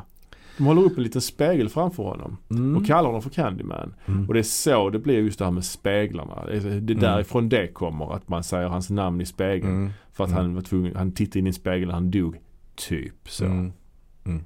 Mm. Mm. Ja, ja, ja. Okej. Mm. Men eh, jag fattar inte riktigt hans, eh, hans modus operandi. Hans, hans, jag fattar inte hur han är funtad Candyman. Nej. Han dödade ju hennes kille, huvudpersonens kille ju. Ja. Hon är ju gravid också för övrigt ju. ja, ja, ja. Just det. Han dödade honom eh, sådär bara. Mm. Han har inte kallt på honom. alltså, nej, nej, jag, mm, det är Nej. svårt där alltså. Ja, alltså om jag ska vara ärlig så det här är en film som man faktiskt glömmer bort rätt mycket vad den, vad den handlar om. Man glömmer bort det medan man kollar på den. Ja. I stort sett. Ja, lite så. Det, det, det som jag ändå minns med filmen det är ändå att jag gillar ändå han den här Michael Culkin eh, skådisen. Men han dör ju i Ja, han första... dör ju efter Ja. fem minuter. Ja, ja. Men jag tyckte det var schysst att, att han återkom från första filmen. Jag Ja. tyckte ändå det var ett nice litet Ett sånt grepp, move där. Mm. Eh, och det faktumet att de är i eh, New Orleans. ja, men de kunde utnyttjat det så mycket mer ju. Ja, ja. Den här Det mystiken kring voodoo Mm. och the bayou och allt möjligt. Det är bara skit på det. Mm. Det är ju Mardi Gras såklart. Det är det ju Mm. alltid i New Orleans tydligen. Mm. Varje gång i alla fall en film utspelar sig där så är det det ju. Ja, Jag ja, kan inte det här med ja. Mardi Gras. Jag vet inte ens riktigt vad det är. Men det är parader och sånt ju. Ja, precis. Ja. Det framkommer också då ju att uh, huvudpersonen Annie är ju släkt med Candyman ju. Ja, ja. Och att då hennes barn i magen är ju också då, då naturligtvis släkt med honom. Så, Mm. Och uh, Ja, men det här med släktskapen och sånt där, det är ju viktigt för den här franchisen. ja men det är ju ett klassiskt skräckfilms... eh, Ja, eh, det har vi sett, det ja, har vi har- sett tidigare. Ja, i Halloween att de är syskon till exempel. Ja, eller, ja. Jason också väl, eller? ja, i den nionde filmen har han ju en syster helt plötsligt. Ja, Ja. Så det, det, det finns ju mycket, mycket sånt där ju. Ja, ja. Och naturligtvis Psycho, Norman Bates och hans mamma. Mm. Och, ja, det, det är Mm. absolut. Mm. Jag kommer osökt att tänka på, känner du till det här med right wing horror versus left wing horror? Nej, det, nej, det gör jag inte. Alltså jag tror att det är, eh, jag har hört det tidigare, jag tror att det är eh, Carpenter som har börjat prata om det. Oj, Jag låter det- väldigt djupsint för honom. Ja, jag, jag tycker Så, han, han brukar annars inte vara så... nej, så att jag vet inte om, om det är han som verkligen har myntat det. Men, men eh, det finns, ja, han har pratat om det i alla fall. Mm. Eh, Men jag kommer tänka på det, för jag, jag lyssnade på audio commentaren med eh, Bernard Rose till eh, Första filmen. första Candyman-filmen då. Mm. Eh, Så då, då nämnde han det. Men, men right wing horror, det innebär egentligen att hotet kommer utifrån. Det finns något okänt. Ja. Eh, Invasion of the Body Snatchers är Mm. ett bra exempel på Ja. det. Eh, Det finns ett okänt hot utifrån. Det handlar om de andra. Ja, Det, är- det är då right wing horror. Rimligt ja. Och left wing horror handlar ju då om att hotet, kommer, hotet bor inne hos alla individer inuti oss som människor. Och Alltså- hotet kommer inifrån gruppen. Det är det som Ja. är det farliga. Det är det man måste stävja. Man måste stävja alla, eh, alla instinkter liksom. Ah, som Från, från att begå något. exempelvis The Thing. Nej. Ja men som, ja, thing, jag vet inte ifall det kommer utifrån eller inifrån. Ja, det är men en ja, de är ju inne i, den är ju inne i gruppen. Ja, man vet inte men, vem som är The Thing. Alltså det är lite Mm, den grejen mm. ju. Ja men Alien skulle väl kunna vara Ja. eh, left wing eftersom de är på en väldigt begränsad eh, Ja, ja. plats. Ja, okej, Eh. De är ju instängda där inne och hotet finns där inne. Alltså. Varför heter det Left Wing och Right Wing? Liksom? Det, Ja alltså, det, är det, vet jag inte. Ja, som, så, Mm. så bra koll har jag inte. Men, men man skulle väl ändå säga att om hotet kommer inifrån familjen. Ja, Eh, okej.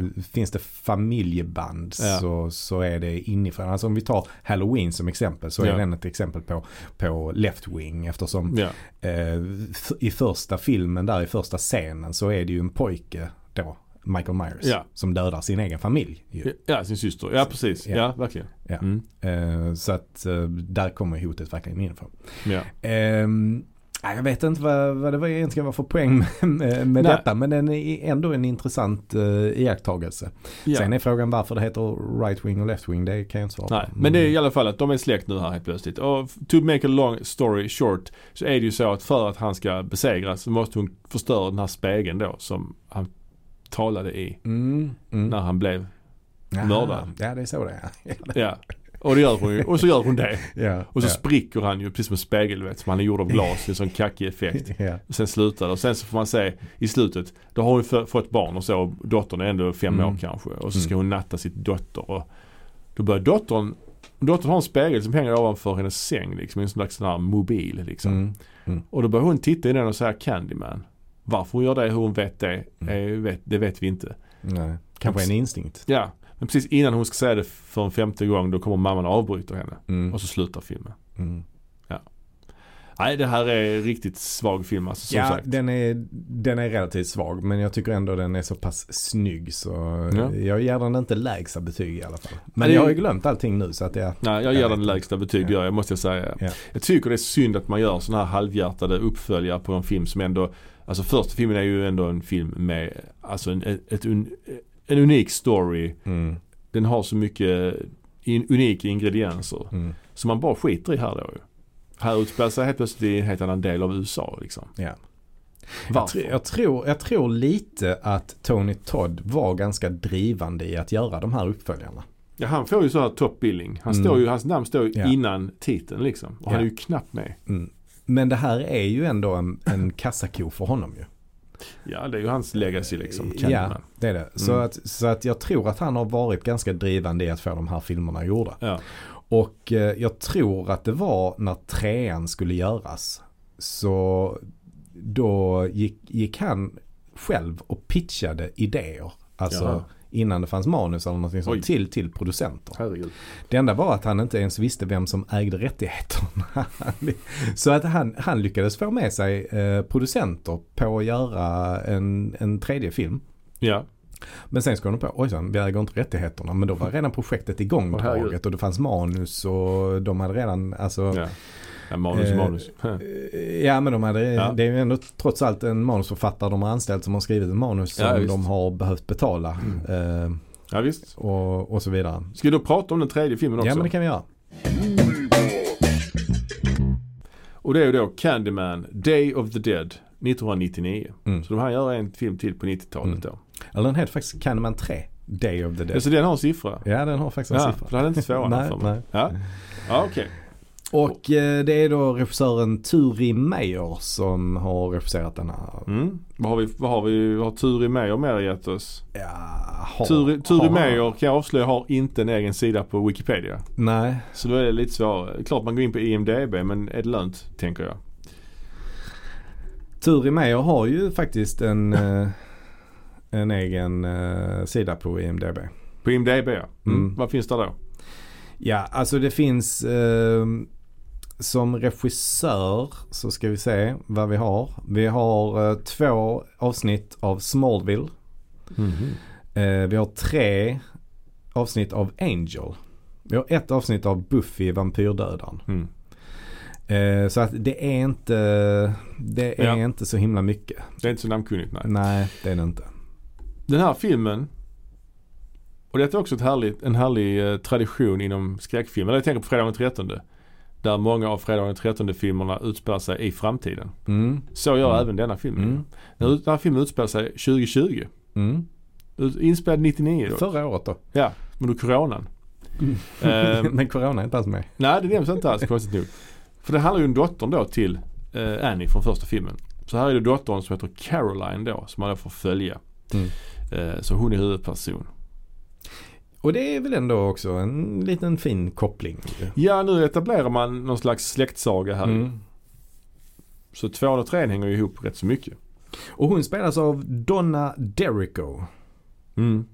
Fruktansvärt usel. Usel skådespelerska. Ja, ja. Men hon är väl mest känd för att ha varit med i Baywatch tror jag. Ah. Donna Derrico, eller? Ja det Stämmer inte det? kan vi låta vara. Jag vet inte om hon har något annat. eh, Jag tittar, vi läser hennes. Hon är också känd för att ha varit gift med Nicky Six i och för sig. Ja det har hon. Din gamla hjälte. Min gamla hjälte. Hon har också varit Playboy-modell. Ja. Det är väl inte, hon är kanske den första av Nicky Six fruar som varit det, tänker jag. Nej, jag vet inte. Ehm, Ja, skitsamma. Det är inte Meryl Streep om vi säger så. nej, kan nej men det är det inte. Ehm, Och det är en scen i början på den här filmen. Day of the Dead för övrigt. Det, tänker man direkt på George Romero ju. Men det har ju inte med det att göra. Utan detta har ju med den här Dia de los Muertes. mm, precis. Ytterligare en sån här högtid som alltid råkar vara. Ja. Eh, Ja. Men detta är Los Angeles eh, man den här filmen utspelar sig. Så nu är det en Mm. tredje stad ju. Mm, Nu är det precis. LA. Ja. Eh, LA och eh, just eftersom det har mycket att göra med det här Dia de los Muertes Mm. så är det ju också i det latinska communityt i, i LA då. Men huvudpersonen är ju vit. Ja. Eh, Alltså, det är, Ja. Och där är en scen i början med hennes kompis där hon sitter och berättar hela den här Candyman-myten för kompisen. Det är så jävla exposition Mm. så det visslar om det liksom. Så lazy writing verkligen. Mm. Mm. Hon bara typ börjar berätta hela myten utan att, utan att den här kompisen ens frågar. Det är bara så här, apropå ingenting så drar hon hela den här myten liksom. Men här är det intressant ju då att i den här filmen då så eh, är det ju en konstutställning. Mm. Där de Är det hon som ställer ut det, det va? Ja hon äger väl tavlorna på något sätt va? Mm. Ja, Okej. de, de, de ställer ut Candymans tavlor. Eh, har utställning med dem. Ja. Och det är ju intressant för tavlorna är ju Ja, De är inte så fina. de är inte så trovärdiga. Det är sån, det ser ut som omslagen på här Harlequin-noveller typ. Folk i så här 1700-talskläder Ja. som här fotorealistiskt oljemåleri. Ja. Det är också en tavla på han själv, alltså Candyman själv. Ja, ja, ja. Varför skulle han måla en tavla på sig själv? Det är klart, det kan man ju göra men det bara känns så Självporträtt har du väl självporträtt. Men det känns bara, han känns inte som en person som gör självporträtt. Nej, det gör han inte. Är Han, han var ju en sån som Ja. målade av andra på Ja. beställning. Ja. Då har man inte tid med det liksom, Nej. tänker jag. Men, men den här eh, galleristen då? Ja, han är en sköning ju. Ja, han är riktigt skön. Han, han tjatar ju jättemycket på henne om att han vill ställa ut tavlorna och Ja. så. Liksom, så hon går med på det till slut. Och eh, då för att skapa lite buzz för sin eh, för den här utställningen Ja. så drar han ju hela den här myten också kring Candyman. Ja det gör han ju och darar, darar, säger man så? Ja, Nej, men att han ja. ger, utmanar henne att säga Candyman Mm, i spegeln mm, fem gånger. Mm. Och så gör hon det. Ja det gör hon ju.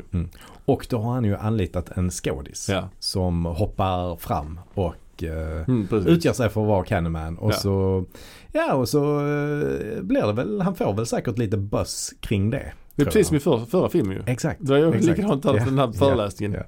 Så det är ju väldigt så här, mm. Mm. Men det är också intressant att de väljer att lägga, förlägga det i en sån här konstnärsmiljö ju. För det gör man även i den nya filmen. Mm, så precis. det har likheter här ju. Precis. Eh, där är också intressant, man får se en flashback på eh, hans origin story igen ju. Och här skiljer sig den ju lite grann från origin storyn i förra filmen. Gjorde de? Ja, lite grann. De hänger ju upp honom Mm. i ett Mm. träd. Gjorde de inte i förra filmen. Nej, nej. Så det ändras lite Mm. grann. Också lite såhär fredag den 13 att man ändrar lite sådär hipp som happ. utan Ja. att kolla på hur förra filmen var Ja. och så vidare. Också en sak som jag har jag, Konstnärlig frihet konstnärlig frihet. Ja. Jag tyckte också att i den här galleriscenen, Mm. efter det att det har uppdagats att den här killen bara är en skådis som Mm. låtsas vara Candyman. Så har huvudpersonen bytt kläder. Alltså som ett Mm. klaffel alltså. Mhm. Okej. Jag tyckte det alltså. Mm. Det fanns Ja, liksom det- ingen, det, det gick liksom inte tid däremellan att hon skulle byta kläder. Så det tyckte jag var lite, ja. Men det här, det här är en film där det säkert kan förekomma klaffel. Det kan det det förvånar mig inte. Alltså. Den här, Det här var ju en direkt till videofilm. Det här ja, gick det ju här inte, är, ja, det här det, gick ju inte på bio. Nej. Och den här douchige galleristen han eh, går ju hem sen med sin tjej och de ska Mm. då mysa lite. Vad gör hon då? Ja, hon smeker in sig med honung. Som man gör. Och det är ju lite foreshadowing då. Och det Ja, kommer ett ja. bi. Och det kommer ett Vadå bi som man gör? Brukar du inte göra? Ja, ja, lika, lika väl lämna det här Men jag menar, det är verkligen så här Candyman. Eh, Ja. alltså det- alla bina kommer ju och bara döda henne ju. Och han skriker. Och sen kommer Candyman själv och dödar honom också. Ja, det är... eh, Ja, det här... Eh... I den här filmen är det ju rekord i att sticka kroken genom ryggen på folk. Mm. Alltså han mördar ju på ett rätt på tråkiga sätt Candyman, Mm. får man säga. Han har ju bara en metod i stort sett. Mm. Nej men den här, den här filmen är ju extremt eh, oinspirerad. Den för, alltså tvåan kan ju ändå köpa lite mer. Den, den, Jaja. den bidrar med lite mer. Den är mer en egen film. Även om det inte är en bra film så, så Nej. har den lite, lite mer. Absolut. Trean, det är en, alltså den, eh, om, om man snabbt glömmer tvåan så glömmer man ju trean ännu mer snabbt alltså. Och det är Ja. också svårt att hålla fokus medan man kollar på Ja, den. ja, verkligen. Och det är liksom scener som avlöser varandra. Som, alltså det är, Mm. logiken är out the window. Det är ju Mm. även någon, någon grupp av så här Candyman-dyrkare. Mm, Som ser ut Mm. som så här, ja det är någon som har en sån kedja i näsan. mm, och Skinnpaj. mm. Som spelar riktigt dåligt. Han, Skinnpaj, det var länge sedan jag hörde Ja. det ordet. Han har sån märklig röst alltså. Han Ja. låter helt tosig. We had an epiphany at the gallery. His myth called to us. A reflection of the evil that created him. He came back to shed innocent blood. What's blood for? Not for shedding. Och de då åkallar ju Candyman. Mm. De är ändå hans liksom lärjungar eller följeslagare eller vad ska kalla ja, Då dödar han ju dem ändå. Alltså han bara dödar folk. Alltså det är, vad, vad fan. Mm. Ja men man kan inte lita på Candyman. Det, det går inte. Nej han är, han är opålitlig alltså. Ja. Det är också en sån här rasistisk polis ju som är någon slags mellanantagonist ja, också ju. Just det, just det. Som är övertygad om att eh, hon ligger bakom morden eller någonting va? Ja, ja. ja men han gillar i alla fall inte eh, de här lat- latinosen alls. Nej och han har en eh, svart kollega han är också Ja. väldigt otrevlig mot. Just det. Men den här svarta det. kollegan skjuter ihjäl honom sen också i slutet ju. Eh. Helt, eh, alltså han, gör, han hade inte behövt göra det. Nej. Han skjuter också i en sån märk, märklig vinkel så han borde inte egentligen träffat honom. Ja. Han, Men varför gör han det? Är det inte något som händer där? Det... Jo men han den här eh, rasistpolisen ska ju döda eh, Mm. vår, vår hjältinna. Mm. Men då kommer, då kommer den här andra polisen och skjuter honom. Ja men För- då var det väl befogat eller? Ja, men han har liksom kunnat, eh, för det första, man ser han blir skjuten. Man ser Mm. honom framifrån och att han blir skjuten bakifrån. Mm. Sen faller han framåt. Och då är det ingen bakom honom. Sen kommer den här andra killen fram bakom ett hörn. Mm. Så han har liksom skjutit honom från bakom ett hörn. Mm. Det är jättekonstigt. ja. Ehm, och sen ger de då den här rasistpolisen skulden för alla Candyman-morden liksom. För att, för att förklara. Ja. Ja just det, jag glömde ju nämna hur de besegrar den riktiga Candyman. ja, hur gör de I det? förra filmen var det den här spegeln. Ja, Nu är det så att de ska bränna upp tavlorna. ja okej. Och då dör han av det Så istället. dör han av det? Ja. ja. Så han har olika så här svagheter varje Mm. gång. Det är lite som Jason också. Ibland ska Ja. man dränka honom i sjön. Ibland ska Mm. man eh, äta upp hans hjärta. Mm. Det är lite olika. Ja men här tar de sig väldigt mycket friheter ju Ja. ändå. Ja visst. Mer än i, i Jason-filmerna skulle jag säga. Ja kanske. Kanske. Men man kan ju inte räkna bort filmerna heller. Det som är så synd. Man vill ju Ja. verkligen att de här filmerna jag har alltid aldrig tänkt, jag, har aldrig, jag ska säga att jag har inte sett de här filmerna innan. Nej. Inte, bara sett dem inför detta nu här. Mm. Candyman 1 har jag nog ändå sett tre, fyra gånger Mm. liksom. Men Mm. de här har jag inte sett innan. För att jag har liksom tänkt bort dem lite grann. De finns inte. Jag har verkligen inte Mm. sett dem riktigt som en del av det. Inte alls som jag har sett Fredag den 13 filmerna som en serie eller så. Nej. Men, men det går ju inte att tänka. Men jag har inte sett alla Fredag den 13 filmerna heller ens. Nej, nej, i och för sig. Men jag har ändå liksom tänkt att de finns allihopa på något sätt. men man kan inte räkna bort dem. De, Tony Todd är ju med och de Mm. hänvisas till dessa filmerna i, i den nya filmen också liksom. Gör det? Nej. Ja, i alla fall eh, den andra filmen. Vi kommer till det sen. Mm. Men, Ja eh, det gör det på, på ett sätt. Ja. Ja. Mm. Så att, eh, ja den är fruktansvärt dålig. Men ändå inte, alltså eh, inte till filmen i sig kanske, men till eh, Daniel Robatay. Ja, de hänvisar till det här namnet då Till som namnet, men etableras i den andra filmen. Det Ja, etableras ju ja. inte i den första filmen. Nej, nej. Men för den filmen enligt, eh, enligt filmens beskrivning så är ju det en sequel till den första. Ja, vi kommer till, Mm. till den snart. Vi kommer till den snart. Ja. Uh, ja. Ja, nej, precis. Vi, vi kan väl inte säga så mycket mer om... om Nej, det här eh, är verkligen ingen film jag rekommenderar någon att se. Eh, nej, verkligen inte. Man var tvungen det, att ta sig det igenom är den. svårt att hitta några, några höjdpunkter med den. Nej. Eh, Den bidrar liksom inte alls någon, med någonting skulle jag säga. Och Nej. den har alltså mycket lägre budget och allting annat i filmen blir ju också mycket sämre på grund av det. Ja. Alltså det är sämre skådespelare, det är Mm. eh, sämre manus, Ja, det är, den är fulare helt enkelt också. Ja. Och vi pratar ju ofta när vi pratar skräckfilm om det här bästa mord och så. Och eh, det är ju inte så bra mord i Candyman-filmerna, tyvärr alltså. Inte i någon av dem egentligen. Ja, det för att det är inte jag- så mycket fokus Nej. på själva morden Nej. ju. Jag vill framhäva något mord sen i sista filmen här vi ska prata om snart. Mm. Men annars är det... Den sista filmen skiljer sig på Ja, det ja, planet. det gör det Eh. Men de tre första filmerna så är det inte så mycket fokus på mord. Nej. Men jag skulle nog ändå säga att i ettan så är det ju de bästa morden i så fall ändå skulle jag väl tycka. Ja, kanske. Ja, Jag, jag tycker ändå det är lite effektfullt när han, eh, det mordet som du hatar, jag tycker Mm. jag ändå är lite, Det med doktorn. ja det med Jag doktorn. tycker det är jättedåligt. Tycker? Alltså det är så Ja. jävla dåligt. Är det något mord du tycker är bättre i ettan till exempel? Det kan jag inte komma ihåg. Nej. Antagligen inte. Så det är många mord man inte ser ju. Alltså Nej, det första mordet som sker på den, det... den här kvinnan i lägenheten som Mm. Helen vaknar upp hos. Det får man inte se. Och hunden får man inte se heller. Jag tänker, han dödade, hon, han dödade ju hennes kompis. Mm. Bernadette heter hon va? Mm. Det är säkert bättre. Men eh, man får inte se det heller. Jo, det tror jag. Mhm. Jag tror man får säga det. Mm. För det är hemma hos dem. Mm. Och så kommer han hem sen, eh, hennes man, och hittar Mm. dem. Och det, ja. ja, jag vet inte. Mm. Ska vi då gå vidare till den sista, eller Ja, det i, gör vi. dag- gör vi. i skrivande stund, sista Mm. Candyman-filmen. Ja, då har vi alltså kommit fram till den sista filmen här i, för avsnittet och det är ju då filmen Candyman. Ja, 2021. och det är ju en eh, sequel slash reboot kanske. Så det, jag har ju problem med sånt här. Detta är ju det är en uppföljare. Ja, Det är det ju. Ja. Men den heter samma sak som första filmen. Ja precis. Det tycker jag är så Det svårt. är lite det krångligt, det är lite onödigt. Det är precis som Halloween. Senaste Halloween hette ju bara Halloween. Ja. För det var ju en uppföljare bara på första filmen. Mm. Men de, det är ju för sig ingen ursäkt för att den, då borde den heta Halloween 2 då eller? Mm. Om det nu är en uppföljare på första Mm. filmen bara. Eller den som heter H20. Heter Ja, den, den- Halloween H20 eller? Ja men den, den, den, räknas, den finns inte längre enligt Halloween. Nej, men den fanns ju vid något tillfälle. Ja ja. Men den här nyaste Halloween är ju bara en uppföljare på första från 1978. Mm. Allt det är konstigt att ha en, ja. Det händer ju eh, inte så ofta att man döper en uppföljare till samma namn. Nej det är väldigt konstigt. För jag, då tro, jag trodde att den här Candyman som skulle komma den här 2021 Mm. att det var en eh, reboot. Mm. Eh, jag hörde också att Tony Todd skulle vara med. Det tyckte jag var Mm. kul liksom. Mm.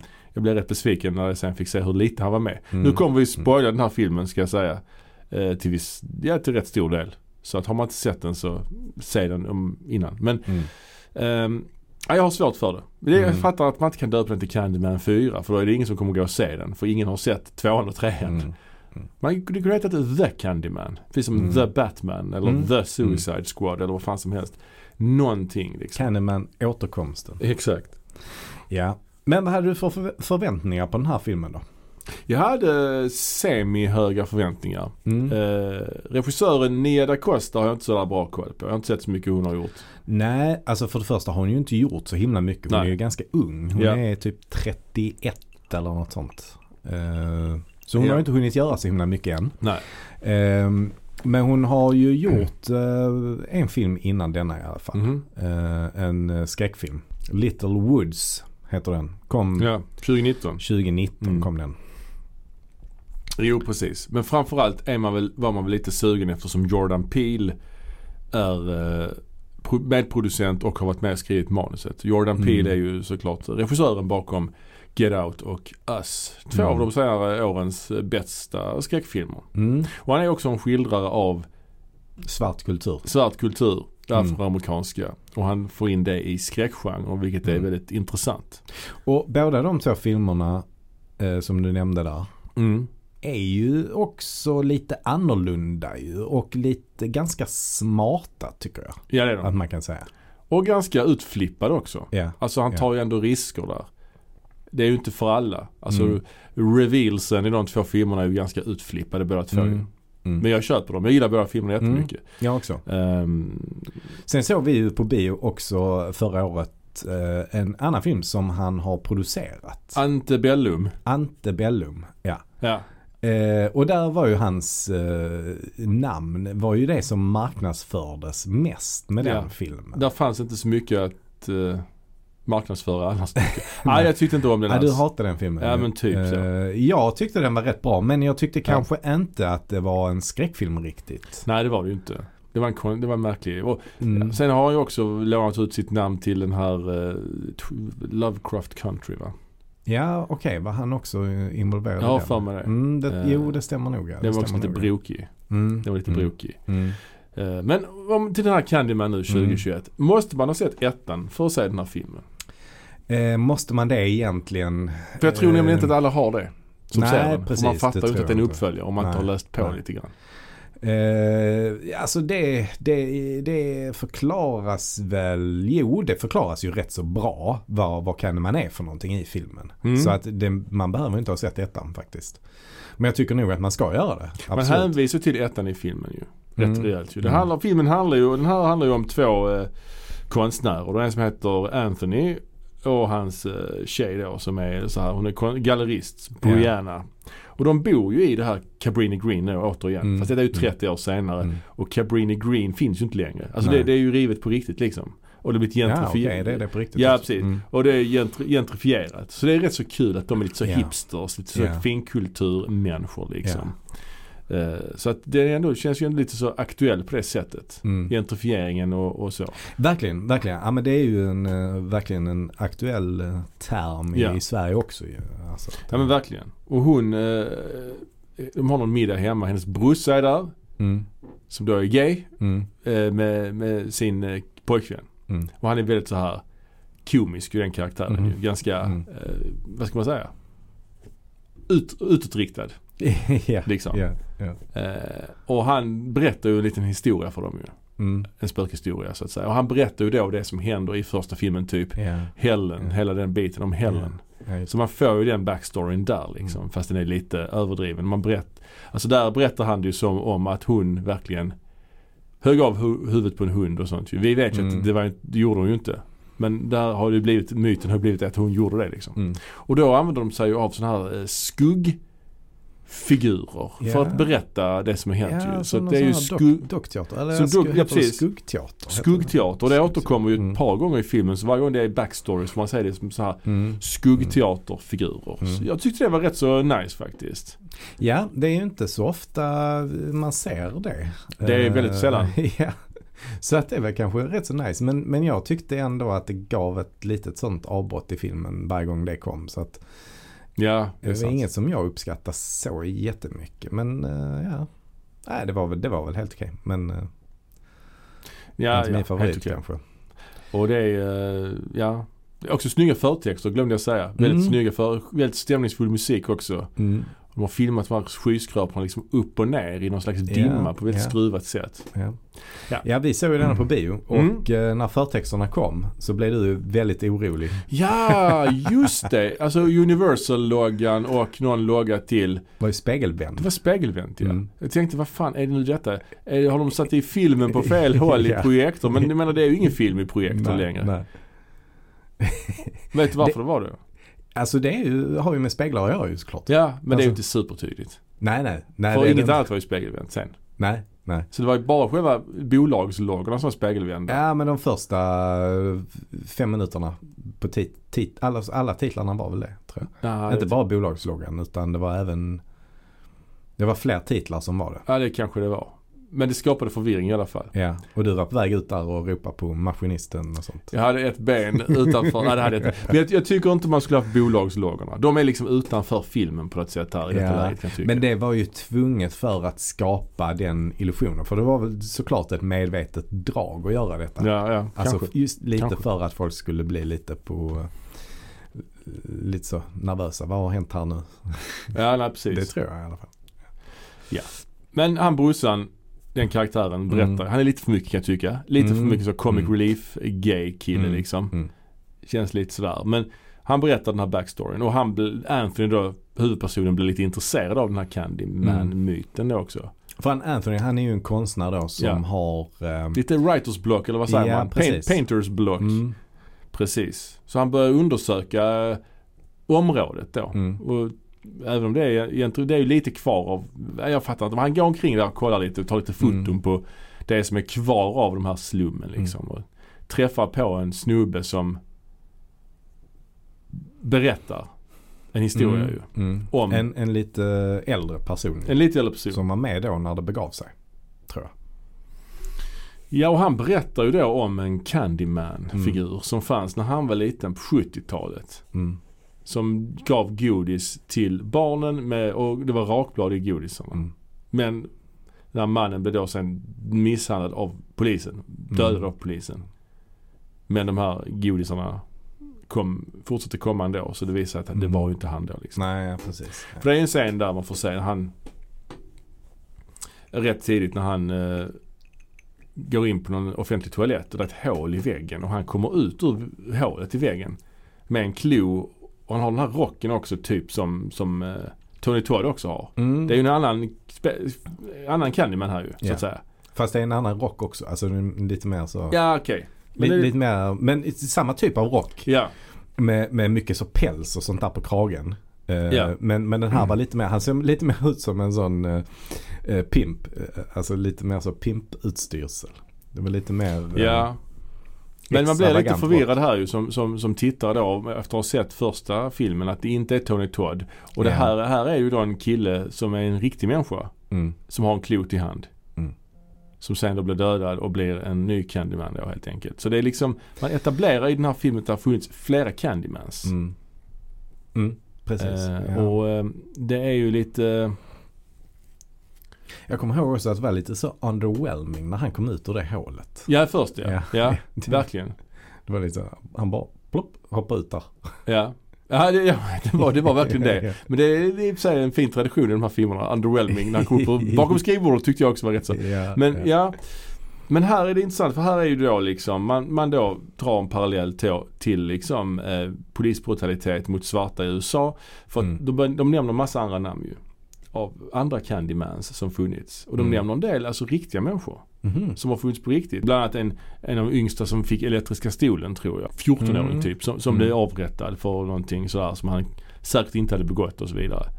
Just Så det. att, så att de- blandar in sådana också. Men även den här då Sherman som han heter då. Som Mm. är den här killen som kom ut ur hålet.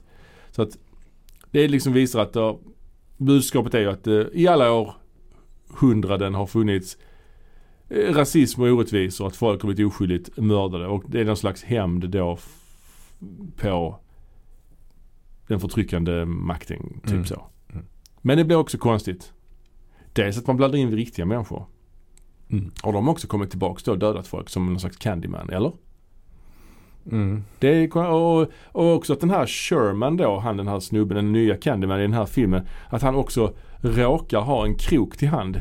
Det känns ju alldeles för Ja. konstigt sammanträffande liksom. Ja, Att det är sånt ja. attribut som han också råkar ha. För han har ju en krok till hand även när han är som, som Även när han levde hade han det så att säga. För han saknar Ja, väl en hand liksom. Men så det var en verklig person det alltså?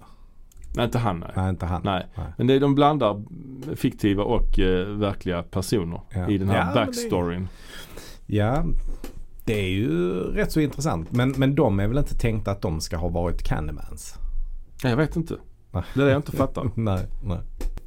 Ja. Nej, jag- jag, förstår inte det riktigt. Eh, Jag tycker det är lite orent att man, att man gör någon slags så här flera stycken Candymans. Och den här Candymanen i den här filmen är ju då från 70-talet.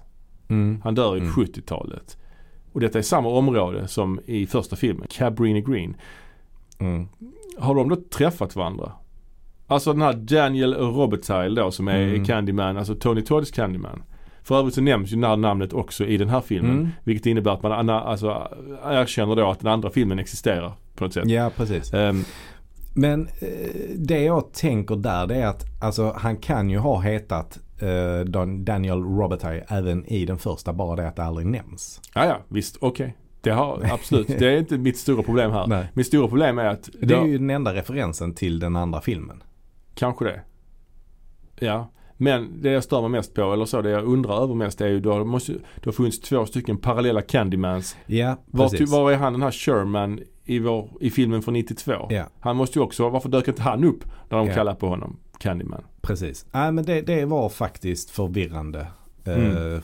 När jag såg filmen också tyckte jag. Så på ett sätt kanske det är en fördel att inte ha sett den första filmen. För då slipper man i alla fall den förvirringen. Ja, precis. Att Och- man väntar sig att den riktiga Candyman från ettan ska komma. Men så är det bara en annan Candyman istället. Det hade ju varit bättre nästan om att han, inte, att han den här andra Candymanen inte hade haft en krok i alla fall. De är så lika Mm. varandra också ju. Mm. Det är ju Ja, jättekonstigt. för frågan är vad är det då som, vad är signikaf- signifikativt för en Candyman? Alltså varför är, är han en, är det att de har en krok? Kan vara. Alltså som, som är grejen? Eller? Ja, Nej, kanske. inte. Men de här Ja. riktiga personerna som också nämns. Mm. Eh, Mm. Jag fattar ju varför man nämner dem. Alltså det Mm. ger ju filmen en annan tyngd liksom. Mm. Men det blir också konstigt att, att eh, ta in dem i det här sammanhanget på något sätt. Alltså ur den här aspekten att de då är någon slags övernaturliga väsen också då. Mm. Eller? Jag vet inte riktigt. Nej, nej det, det är lite märkligt. Det var inget som jag, jag kände inte till det när, eh, när jag såg filmen. Så då var det ju bara namn som nämndes ju. Ja, nej precis. Eller fick man inte se foton på dem då? Ah, jag kommer inte ihåg. Ja, men jag fattar inte att det var verkliga personer. Ah, okej. Alltså. jag, jag, jag var inte alls förberedd på det heller ju liksom. Nej, jag har kollat det sen i efterhand Mm. att det var verkliga Mm. personer tror jag. Men ja. Så att det är väl, och så är det väl kanske för merparten, fast det vet jag inte. Alltså de kanske är kända, kända fall. Det här känner jag igen, det här med den pojken som blev avrättad. Ja, precis. När han var så ung. Ja. Alltså Och- mindreårig va? Eller? Jag tror det. Men, Ja. men, men det är också så ju då att vår huvudperson Anthony han blir stucken av ett bi också ju. Mm. Mm. Då få- han börjar få ett märke på handen. Lite Mm. body horror element här ju. Det blir ju mer och mer body horror Ja. där. Ja, precis. Eh, för att det här, ehm, det börjar ju som en, eh, ett litet utslag som någon allergisk reaktion. Ja, Men sen så bara fortsätter det och eh, det börjar klia och han börjar riva upp huden och Ja. sånt. Och till slut så försvinner väl hela handen där tror jag. ja, kanske det. Men det är också lite orent lite grann för det, så här är det ju inte i de andra filmerna. Nej, nej. Så det är ju också något nytt. Mm. Ehm, han har ju, vi, vi kan säga också det att han, han, han ställer ut sitt, sitt verk. Han blir inspirerad av det här med speglar och så. Mm. Så han ställer ju ut sitt verk på ett galleri Mm. och, eh, Och där, det tycker jag nog är filmens bästa scen faktiskt. där är ju någon sekvens där det står ju vid verket är det ju en liten skylt där det står att man kan säga att Candyman fem gånger och så ser man vad som händer. Jag berättar om den här myten och det är ingen som vågar göra det och så vidare. Nej. Men så är det en, en galleristen då som är douchig. Det är ju också liksom en fin tradition här med douchiga gallerister. Mm. Men hans Mm. unga eh, tjej då, de är kvar efter stängningsdags. Mm. Och då säger väl hon, säger Candyman fem gånger. Mm. Och då bara dyker han upp och bara sätter kroken medan de står och kramas liksom så, här, Mm. så Mm. Sätter han kroken rakt i eh, halsen på henne så bara sprutar blod. Och då Mm. reagerar ju han galleristen jättekonstigt. Precis som att Åh nej, åh nej, vad jobbigt detta blev. Alltså han blir liksom inte, får inte panik på det sättet. Nej, Utan han- nej. Men han försöker i alla fall fly. Ja. Och då dras han ju in i hälsenan. Ja. Och då ser vi ju inte heller eh, Candyman. Eftersom han är osynlig. Candyman är osynlig Han där är liksom då. i spegeln på något Mm, sätt. Ja. mm. Han syns bara i spegeln då. Och han Eh. svävar ju framåt. Tänkte Ja. på det, han går ju inte Mm, utan han liksom just det. glider framåt med fötterna liksom Mm. rakt Men jag tyckte det var en eh, rätt eh, obehaglig scen faktiskt. Eh, Mm, när, när man ser hur eh, den här galleristen blir eh, dragen i hälsenan eh, bakåt. Ja, jag skulle säga att För man ser ett rätt stort hål i hans hälsena. ja, det är mycket bättre mord i den här filmen Ja, än någon av de andra filmerna skulle jag säga. Och jag tycker också att Oh, ja. den här filmen är överlägset snyggast. Mm, mm, Ehm, definitivt. En annan favoritscen är ju, där är någon sån här cynisk kritiker, konstkritiker på det här Mm. vernissaget. Hon dissar ju hans verk också. Ja. Rätt ordentligt. Men han blir sen hembjuden till henne, Anthony. ja. Och då pratar Ja. han, berättar han ju för henne om Candyman och sen går hon in på toa Mm. och tittar Mm. sig i spegeln. Man får aldrig se om hon uttalar det eller inte de här Mm. fem, fem gångerna. Sen har de lite mer dialog och man ser att Candyman är i spegeln i Mm. hallen och så. Mm.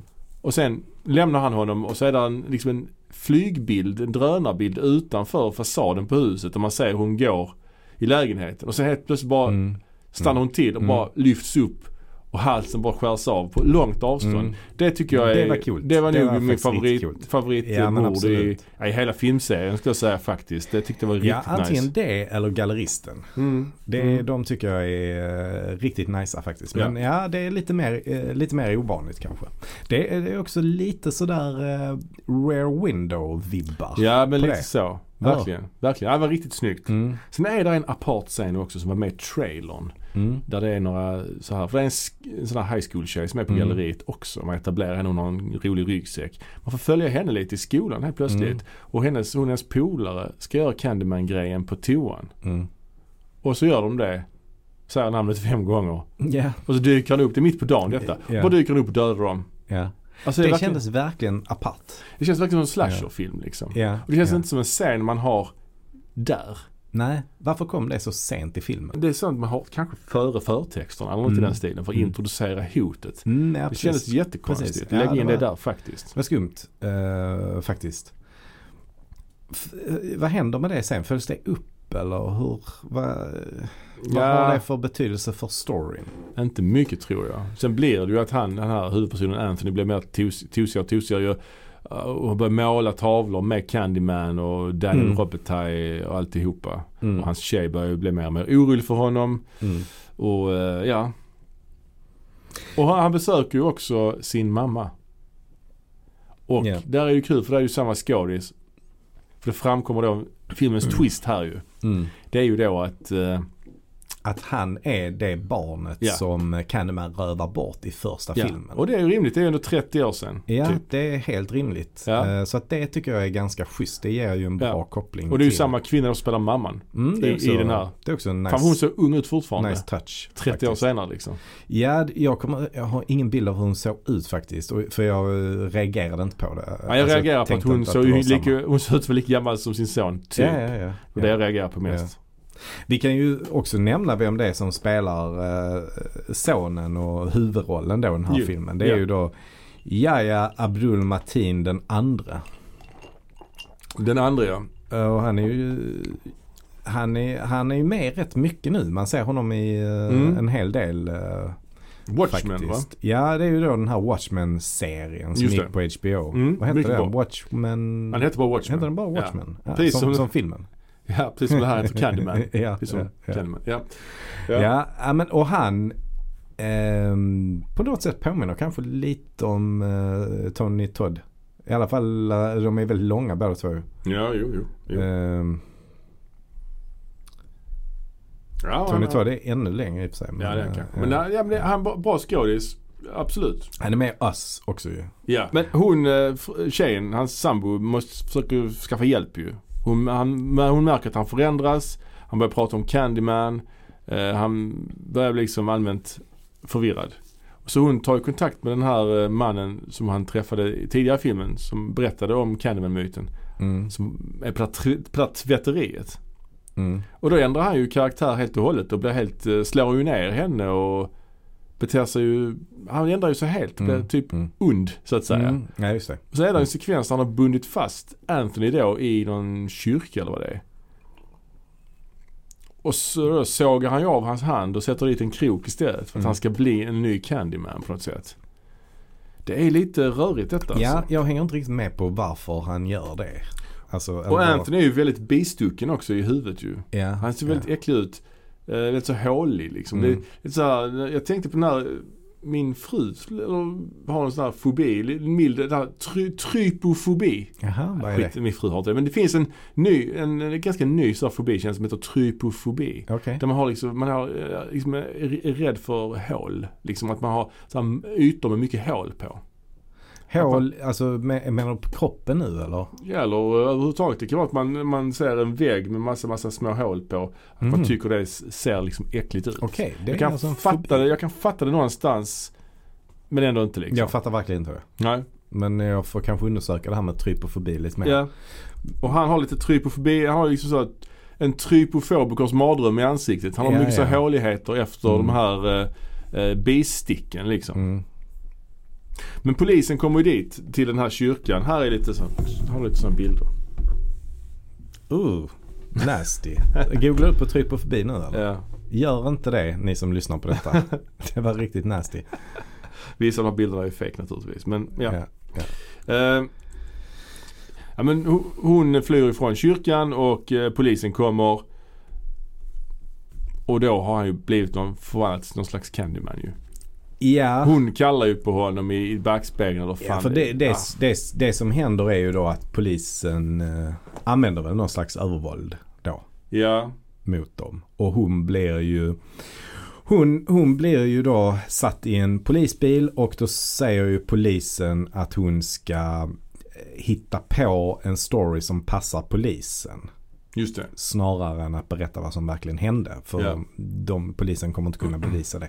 För, för, det, för det, det som händer där är väl, jag minns inte exakt men polisen, de, de första som kommer in begår något Ja. eh, fel. Jag vet inte om de skjuter någon. Eh, det, är- det är något sånt. Mm. Men, men de vill ju då att hon ska ljuga i förhöret sen. Ja. Men, Men, då säger hon istället, hon sitter ju i bilen, polisbilen och då Mm. säger hon istället Candymans namn fem gånger. mm, och så eh, tittar hon ju i backspegeln när Ja. hon gör det. Och detta är en liten hälsning, eller hälsning, men det, liknande grejer händer ju faktiskt i tredje filmen. Där är ju Mm. också en liknande scen ju. Mm. Där polisen blir attackerad av Candyman i bilen. Liksom. Mm, Men här är ju då Anthonys Candyman då. ja. Som svävar ut och bara har ihjäl allihopa liksom. Ja. Och då får man ju höra eh, någon slags voiceover som påminner lite grann om Tony Todds. Mm. I am the sweet smell of blood on the street. The buzz that echoes in the alleyways. They will say I shed innocent blood. You are far from innocent. Alltså filmen slutar ju med att hon springer efter honom Ja. och han vänder sig om och då ser det ut som Tony Todd. Ah, är Och sen så. säger han Mm. Eh, Tell everyone. Mm. Och sen slutar filmen. Mm. Och då får man höra Philip Glass-musiken i eftertexterna faktiskt. Mm. Men eh, jag fattar inte varför han förvandlas till Tony Todd. Nej, nej. För det är ju en annan Candyman. Ja, En tredje då i den här. Alltså han, huvudpersonen blir ju en ny Candyman här liksom. ja.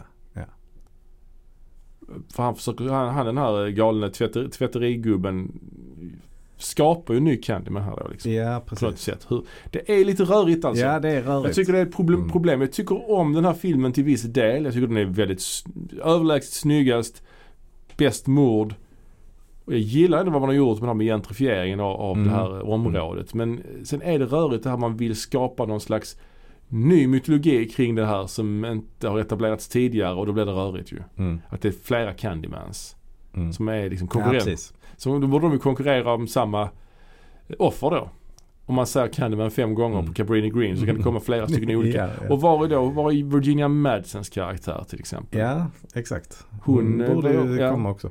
Ja, nej men jag gillar verkligen eh, miljöerna de är i. Alltså att de är tillbaka i Chicago. Det är kul med Chicago på något sätt. Ja, är jo, inte, absolut, absolut. Det är inte så vanligt att filmer utspelar sig där. Nej, nej det är inte. Ehm, Det är inte. Och det, är- det, det är schysst. Men det är också schysst att de rör sig i så här konstnärsmiljöer. Ja, och, precis med trean. ehm, Ja, precis. Fast här känns det Ja, lite, mer äkta Ja, på något sätt. Absolut, Eh, absolut. Trean kändes ju inte Nej. Det kändes inte relaterat till verkligheten på något sätt. Eh, Men, men här gör det ju det. Mm. Ehm, och eh, ja men eh, så det, det, det gillar jag.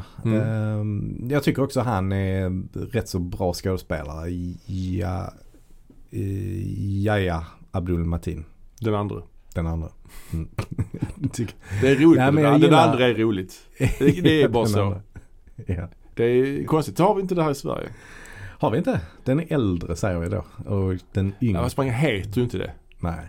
Alltså sådär. Det, man har ju inte det i sitt namn. Så Nej, så är det. Gösta Ekman, den yngre, hette ju Gösta Ekman bara. Ja, precis. exempel. Precis. Men eh, Junior kanske man kan heta? Nej. Junior kan man ha. Det är inte så Ja. vanligt i Sverige heller. Nej. Det är vanligare, alltså det är vanligare i USA att man döper sina barn efter sig själv. Mm. Precis, jag tror inte det är jättevanligt heller.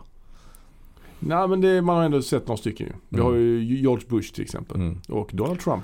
Och eh, Thomas Mappertor Jr. Eller som man mer känner som Ja. Tom Cruise. Är inte han den fjärde eller något sånt? Ja, det kanske det är. Jag tror han är den fjärde. Den det är väldigt, fjärde? ja, Jäklar. det kan vara det. Ja, ja, ja. Sen kungligt ju. ja, ja. Ja. Men det kanske är därför de är så glada i det. För att de... ehm, De har inget kungahus. Nej. Så de skapar det på det sättet. ja. Det är som Candyman-myten. De skapar egna myter. Ja. ja, jag tycker den här filmen har blivit ganska utskälld ju av en Har den? Ja men Ah, hyfsat halvutskälld. Just att det- Alltså, det är liksom att man förstör liksom. ja, ja. Eh, jag vet inte vad jag ska säga om det. Ja, det, jag tycker det förvirrar kanske. Ja, det förvirrar. Jag hade också väntat mig någonting. Alltså jag väntat mig lite mer att den skulle gå åt det här lite mer smarta, kluriga hållet. Som Ja. eh, Jordan Peels eh, övriga filmer Ja, precis. har gjort. Men, men det kunde jag inte riktigt tycka med denna. Ja, den står ju inte riktigt på egna ben tycker jag. Jag Nej. tycker inte det.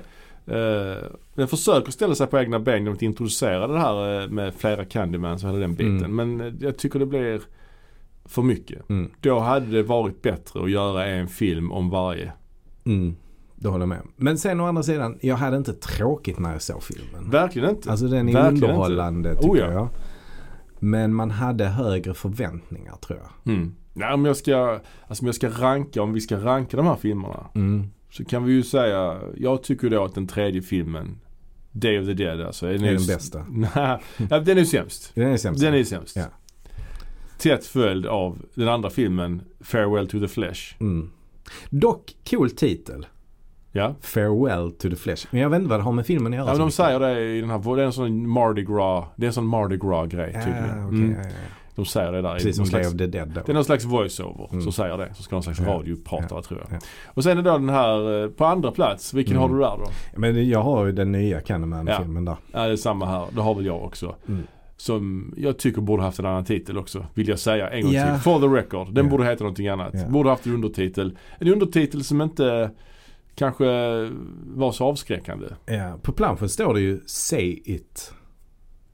Ja, men det är mer en tagline ju. Ja. Mm. Det var en ganska cool eh, eh, trailer med, med Beyoncés, eller Destiny's Child-låten. Den, Say my name. Ja just det. Det okej. var ganska kul fast de hade gjort om låten ganska mycket Mm. så den den var mycket mer moody på något Ja. sätt. Alltså. Och på första, på första plats har vi första filmen. Ja. Jag vill bara säga det också att jag blev väldigt besviken här i Mm. den nya filmen. Att jag satt ju bara och väntade på Tony Todd. Mm. För jag visste Mm. att han skulle vara med. Det Mm. stod att han skulle reprisera sin roll från den första filmen. Mm. Men det gör han ju bara i sista klippet. Ja, ja. ja det, var, det var synd. Det var synd. Jag fattar inte varför de inte använde honom mer. Ja, det kunde varit han ju. Ja. Det kunde varit han som var Candyman. Precis som i första filmen. Ja. De kunde ju föryngrat honom med data. Mm. Så hade det varit inga problem ju. Mm. Det hade ju varit hur bra som helst. Jag vet inte varför de inte ville göra det liksom. Det jag.